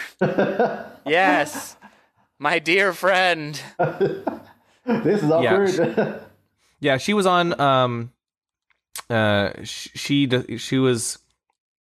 She's like close with uh, Ackbar and uh, Mon Mothma, and um, she's worked with like Madine and stuff in the past. And there's there's a bunch of stuff. She's she has a lot of history. Um, but again, to be totally honest, didn't remember that much about her. Uh, Makes me feel better. Right. oh no, no. I but but she she did abandon she refused to abandon ship even though the rest of her crew did. Right. and instead, in, in kind of a, a Rogue One style moment, uses her ship to open up a hole in the Imperial dreadnought Ravager. And so, as her her her ship, that's a Starhawk class ship, um, is dragged into the Jakku atmosphere. The. Starhawks are the new uh, Hammerhead corvettes, is how I read that. So, yeah, it's so. I actually wanted to come back to this. We can we can talk about it now. This is the first new ship designed by the Republic, and it's fully upgraded. It's like uh, the best ships they have. And so, yeah, as our as our ship expert, I wanted to hear your thoughts on this. uh, I mean, Steve. they they don't have enough detail in the in the book to really for me to like feel comfortable really saying anything. Oh. I I like the idea. Um, I actually like the idea that they went with the hammerhead design. Um, in the old expanded universe, uh, the major new ship class that the Republic builds are the Defender class star destroyers, and they are largely like they're star destroyers. Um, Mhm. And I that never really sat well with me because it seems weird that the Republic would build star destroyers. Um, yeah, you know, and, and it was kind of justified as like, ah, well, this is just like when you're building a ship of this size, this is just how like an efficient ship looks. but not um, necessarily. Yeah, exactly. and so I, I like the idea that they're kind of going back to the hammerhead design. I don't, I'm not sure I buy everything they have about, you know, like, I like the way the ship pulls a superstar destroyer down from orbit. Like, uh, it's actually I should say what I really re- I didn't, I wasn't a big fan of how lo- quickly that ship went down. The Ravager went down Mm. because in my mind, I just remember reading uh, Michael Stackpole's description of the Battle of uh, Bak- Bakura, where the Lusankya is defeated, and it's just like he just basically describes how this is just a massive, like, just from sheer amount of hull, it just takes forever to destroy a superstar destroyer. So that I agree with. In this case, Like, this was and here a- it, it goes down very quickly. And I think, yeah, and I, I think that's because in in Truce of Bakura they were trying to shoot the Star Destroyer, and No, it wasn't and- not. Oh, sorry, I'm not. No, sorry. The Battle of Thyferra is the one I'm thinking of. Oh, Excuse me. Thyferra, okay. Uh, so because it's in the fourth X-wing novel, and basically the way they they take down the Lusankya is they put a ton of to- uh, proton torpedo launchers on like just normal freighters, and use fighters to uh, you know perform target locks. And they just talk about how it's just they launch torpedo after torpedo after torpedo uh, to take down the Lusankya, and Mhm. it's you know it's a superstar story. It is a very very hard to take down, um, and just like they basically like slag it from stem to stern to try Right. and take it out, and it's just just from the sheer amount of you know like armor it has and the number of guns it has to like really remove it from the fight is a very lengthy process. hmm And I And I, like think that. that is I like that description of it and the feeling like like yeah, you're fighting a behemoth. Like this is the most powerful ship the Empire built, uh, Yeah. except maybe the Eclipse. Um, yeah. but so it's just I I wanted I would have liked more from the space battle, but on the other hand, I wasn't expecting more, so I wasn't disappointed. That's true. To be totally honest, I don't feel like we still have a very good grasp. We've had we've heard of the Battle of Jakku in a bunch of books now. I still don't feel like we have a, a very good grasp of the of exactly what happened. And we've seen it Um, in the sky and Battlefront. Yeah. Yep. We've seen it in so many different ways. I, I still don't feel like we have a good So- idea. You did you both play Battlefront? I did. Y- Yes. Uh, so I was trying. So in Battlefront, I remember seeing the Star Destroyer, the Superstar Destroyer, falling from the sky. Uh-huh. Was there a, ra- uh, any type of ship falling with it, or was it just the like it falling out of the sky Oh, on I don't fire? No, I was too busy. I thought they had all sorts shot. of things. I thought Yeah. they had all sorts of things falling from the sky. Well, they had lots of ships, but so the big thing is they in here they very clearly describe that the Ravager is pulled down by uh was it the Concord? What was the goddess ship's called? I thought it was the Concord. Uh, Uh, yeah. Concord. Anyway, okay. it was a Concord. So they describe it being pulled down by the Concord's tractor beam, and the Concord hits first, followed soon after by the uh, Superstar Destroyer. And I wonder if they had the forethought, if like you went and played Battlefront and watched the Ravager fall, is there another ship even there, or is it just the Ravager like on fire falling? Because I expect that's what it is. Because I'm sure they the Hammerhead design was not. I, it wasn't back in Star Wars yet until Rebels did it, and Rebels didn't do it until just before Rogue One. So I'm. It just makes me Hmm. curious if Battlefront also had it.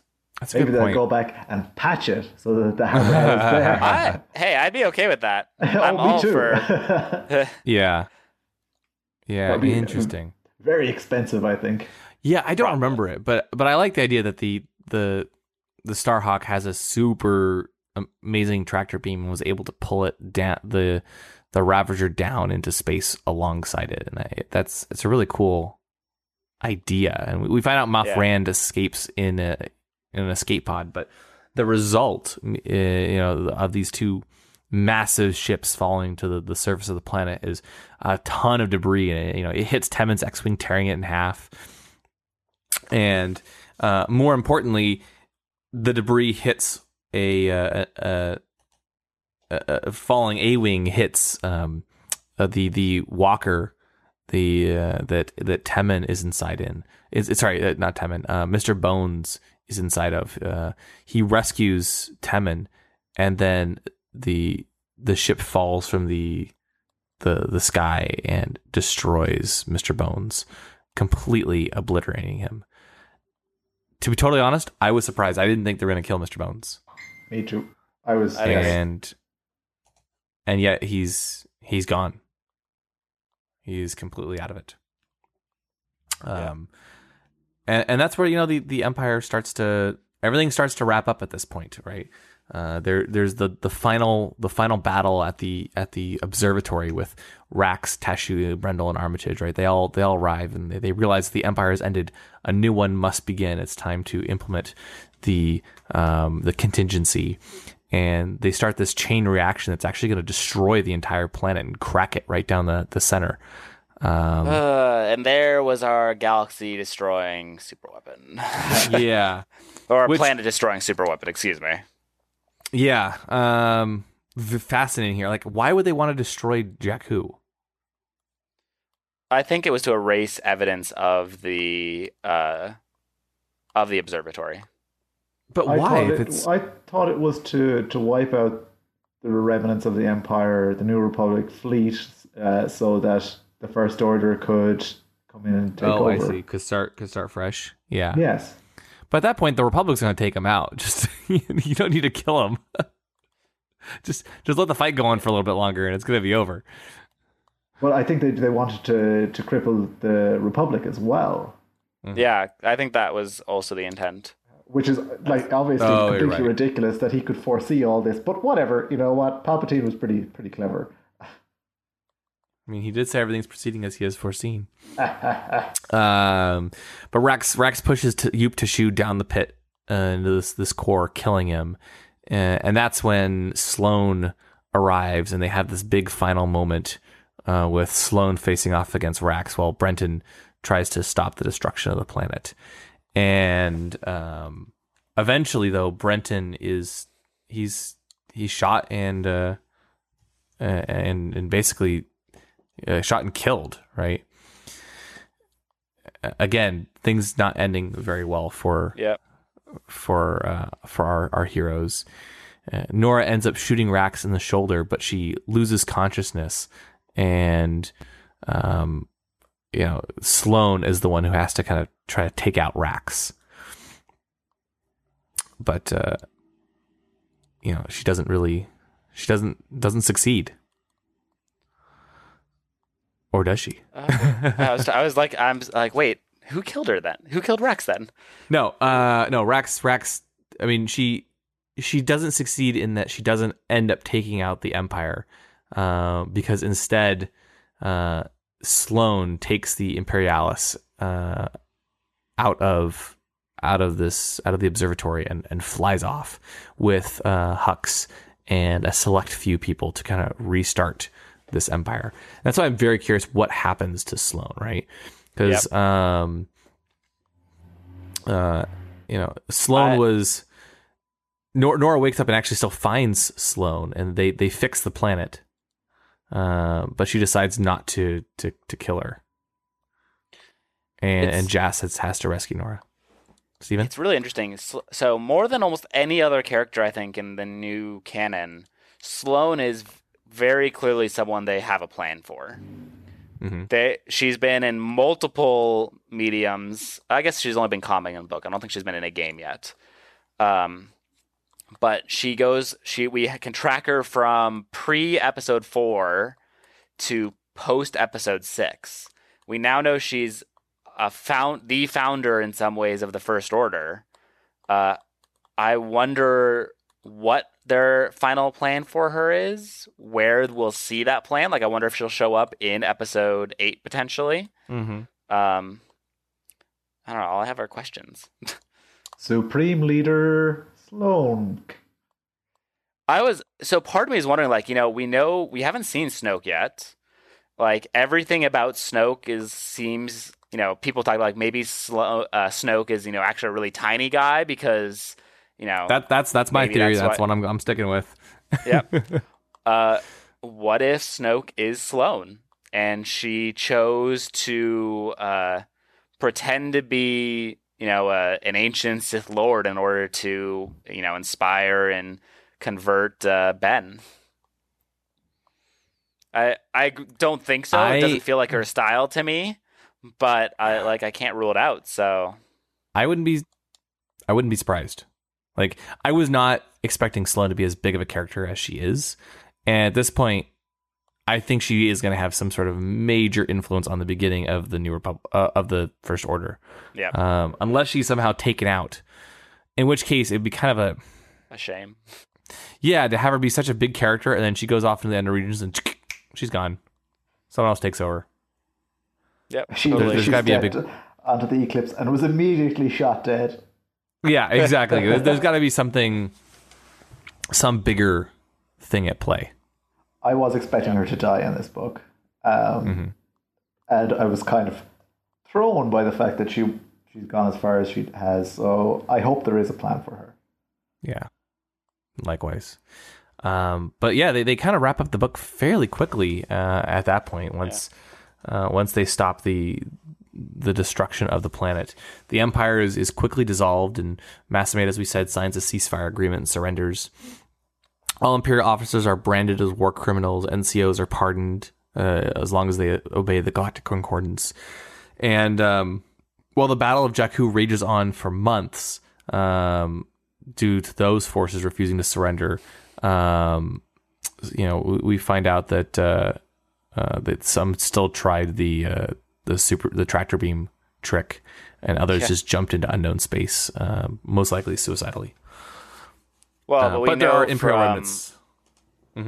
I was say we know from the chapter the very end with Sloane that the Imperials sent out messages to loyal Imperials to join them in the Right. unknown, unknown oh regions. yeah, I almost forgot about that one. That one's a big piece.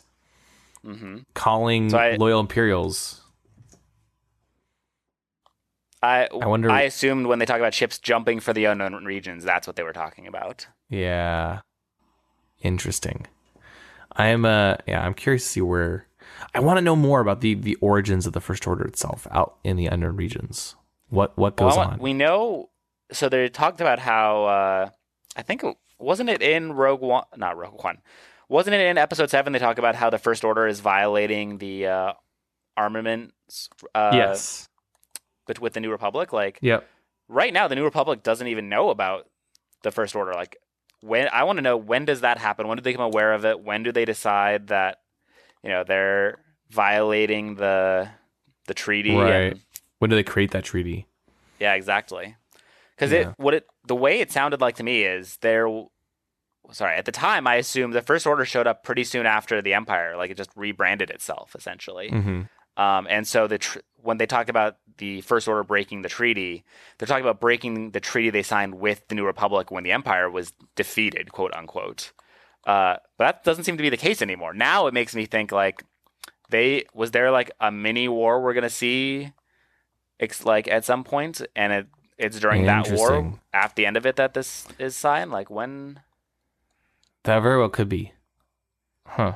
I don't But know. we, we know that they don't know about the First Order as far as bloodline because that's where Leia kind of discovers everything, right? Uh, so I that's this is where my memory of Bloodline is very shaky, despite the fact that it was the one one of the books I enjoyed most out of the new canon. I don't really remember what happens in it. A lot Um, happens in it, I think. Yeah. But yes, like I feel like that was kind of where the First Order first starts to be discovered and dealt with. But I don't know. I there like we also know from episode seven that like Leia knows who Snoke is to some degree. Like she at least knows that Snoke is the one who you know corrupted Ben. Uh, so we still have to like get that story at some point too, which I'm sure is episode eight. But Mm-hmm. Yeah, that's that's the one I really want to learn more about. Yeah. Very curious. So, uh, we do find out that Sloane agrees to keep, um, she agrees to keep Armitage safe from his father, which is an interesting dynamic there. He's he's almost uh, Hux is almost afraid of his dad, and uh, she forces him, his his, his Hux's dad, Brendol, to obey her uh, and teach his son everything he knows. Um, and and as you mentioned, yeah, they, they sent the coordinates to all of the other loyal ships, and that's where they meet up with the Eclipse deep in uncharted space, and they have no idea who is on the Eclipse and what is waiting for them. very interesting that they're using the Eclipse as well. Yeah, Again, a uh, a ship with a lot of history. yes. So I'm glad it's I'm glad it's still around, and it's a cool it's a cool name for a ship too. Um, Yep. For the heroes, you know, Temmin ends up uh, burying Dad with one of Bones' arms. It's odd that he buries them together. Um, I Dengar and. Embo, was- huh? I said I, that one I actually kind of got. I was okay with that. Yeah. Uh, Dengar, Embo, and um, and, and everyone will receive full pardons. Um, and and Jas ends up forming a crew and running with them. Uh, Jom Barell, who we don't get a whole lot of in in this uh, in this book, uh, ends up dying off screen, trying to save I- Jas. I found it very weird, given that he was a very prominent character in the first book, and then kind of not as much in the second book, and then barely in the third book. Yeah. It's uh, I I forgot he was in the first book. I forgot about him. I, I when I read Life Debt, I thought he's a new character. Um, and then I looked him up online and found that he was huge. But I did find his death kind of poignant here. I was like, oh, the poor guy. Um, and I was surprised by how much that that struck me Yeah. for a Yeah, character I once forgot existed. Yeah. yeah. It- and it then was he, one of and he those, kind like- of dies.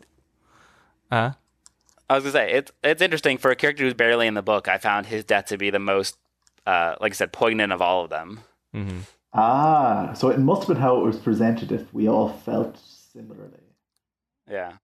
Yeah. Um, also, for some reason, whenever they talk about Jom Barell, all in my head, I just picture uh, Rex from Rebels. Like that's how I imagine Really? him. And yeah, I'm not quite sure why. It's imagine kind of like big guy, maybe let himself go a little bit. He's wearing pieces of armor and has kind of like you know that goatee mustache. Um, I don't know why. anyway, That's hilarious. That's Whoa. hilarious. Uh, and then at the end, uh, Temmin joins the flight academy on Corellia, where his mom Norra and Wedge Antilles will be teaching. Um, the one thing we didn't really talk about much in this in this review, and wow, we are we are going long, is uh, is I just realized how we're now like three hours in, which is absurd. Uh, is Wedge Antilles?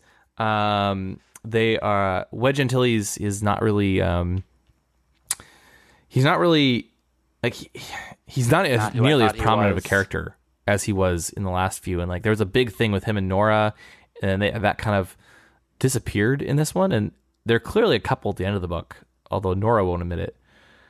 Um I just found that that all kind of surprising that that Wedge's presence in the book disappeared very very quickly I'm okay with it because I didn't really like his presence in the previous one. Well, I think uh, from that initial preview of Aftermath, I believe that uh, one of the initial previews uh, was about Wedge, and we knew that he was going to be a character. I think we all expected him to be a pretty big part of this series, and he Yeah. wasn't.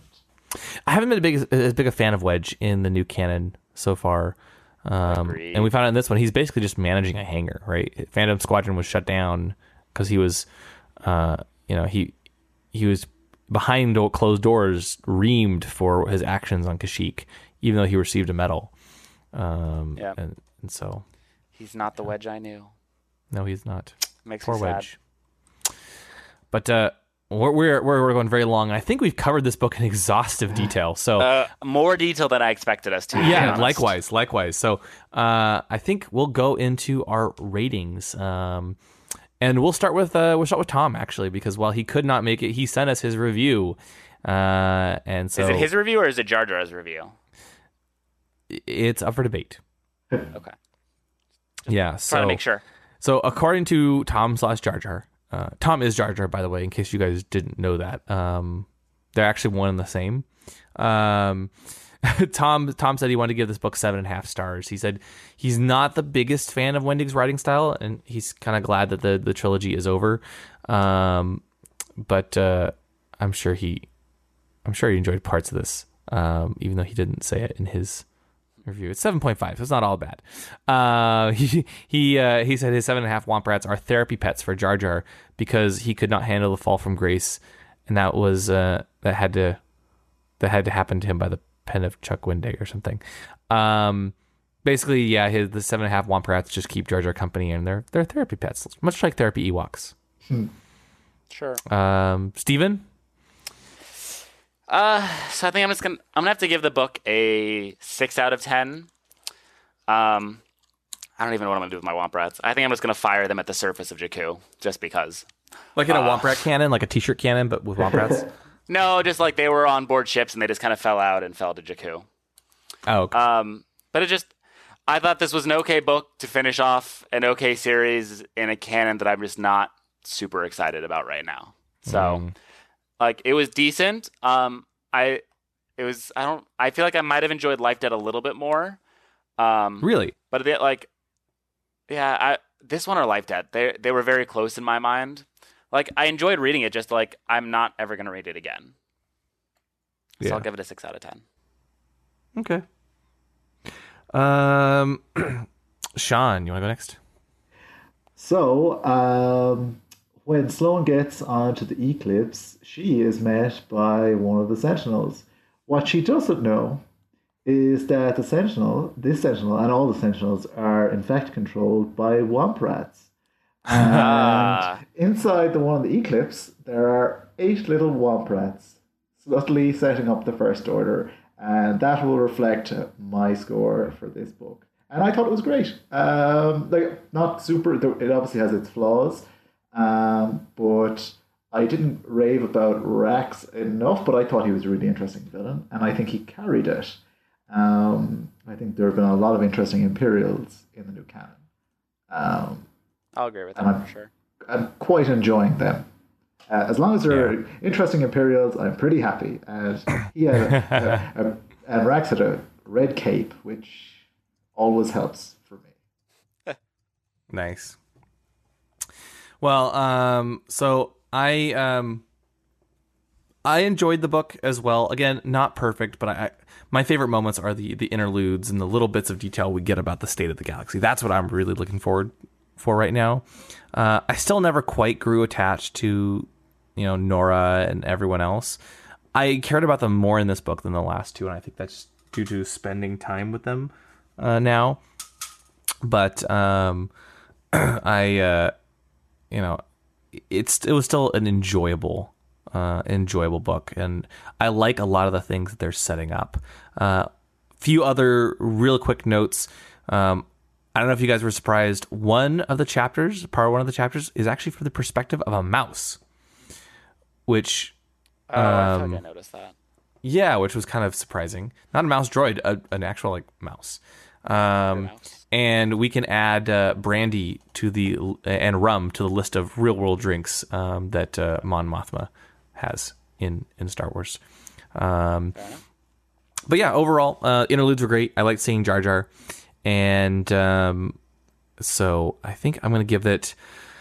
I'm gonna give it seven and a half uh, Womp Rats as well. Um, again, uh, you know, very still very enjoyable overall.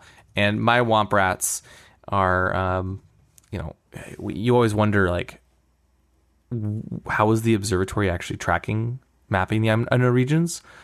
Well, it was actually shooting Womp Rats out into space and these Womp Rats are flying around the end of Oh. regions, mapping it and coming That back. And Womp Rats are disposable, so you know if they die, it, it's not the end of the world. They just shoot a new Womp Rat. Um, they're kind of like the uh, the probe droids from Rebels, um, but Womp Rats. With that, coming up on the next episode of Ion Cannon tomorrow, uh, we have Double Agent Droid, our review of Rebels Season 3, Episode 19. Uh, in this episode, Chopper and AP5 team up to infiltrate an Imperial station to steal needed codes. But Imperial Specialist turns the droids against the crew to cause chaos. This is a comedic thriller with Chopper, AP5, and Wedge. As uh, you know, we were just talking about Wedge in, in this um, uh, in our review of uh, Empire's End. But yes, Wedge is in Rebels as well. So, uh, wow, uh, Sean, thank you so much for coming on this massive episode. I had no idea this was going to take this long to record. So thanks for your patience and, Well, and my- joining us for this long. My real life has collapsed in my absence. So no, no, I, I kid. Um, uh, and I, I didn't get to mention this before, but I did an email Q and A with Chuck Wendig about this novel, and it goes live tomorrow morning on the New York Daily News website. Awesome. Oh, cool. That's fantastic. I cannot wait to, to read that. Yes, Um, some cool answers. That yeah. yeah. Any, any, anything you want to tease people with? Any fun, uh, fun tidbits? Well, he makes direct reference to um, the dedication we all love. So much. Ah, Oh, to Lucas. Got it. Yeah, yeah, good Yeah. old Luke Spark. Yeah. Did you ask him? Can you can you can you ask him about Luke Spark for us? I'm, I'm pretty sure that's that's, that's the thing. Yeah, Just, When just is ask him when who are we getting Spark our is. Luke Spark standalone novel? It's actually Luke movie? Spark, a Star Wars story. Yeah. Thank you. well, may- maybe, maybe I already asked him about that. Excellent. Well, we'll find out tomorrow. Uh, as you said, I was actually going to ask you to uh, to plug it. But yeah, as you said, you're you're with the New York Daily News, Indeed. and sorry, uh, yeah, and i- is there anything else you want to plug, like your uh, yeah, any other articles or things on your, where people can find you on on Twitter and Oh whatnot? yes. Uh, so on Twitter, I am at Spectacular Sean, and I recap Rebels each week and review as many of the novels as I possibly can. Uh, Yes, and you so- do a you do a great job. So Thank you very much. Yeah. so thank you for joining us, and uh, Yeah, we'll be back well- soon with another episode. For those of you who managed to make it through the entire thing. yeah. Thank you for listening to the Ion Cannon Podcast, your source for entertainment reviews from a galaxy far, far away, including Rebels, the sequel trilogy, spin off films, and more. If you like what you hear, please rate us in your favorite podcast client. Your review will help the show grow within the Star Wars fan community. Visit our website, ioncanoncast.com, or follow us on Facebook and Twitter. You can also get in touch with us by emailing contact at ioncanoncast.com. The Ion Cannon podcast is not associated with Lucasfilm, the Walt Disney Company, or any of their respective trademark or copyright holders. Any and all opinions expressed on this show are that of the hosts. This podcast is a production by fans for fans and is copyright 2016.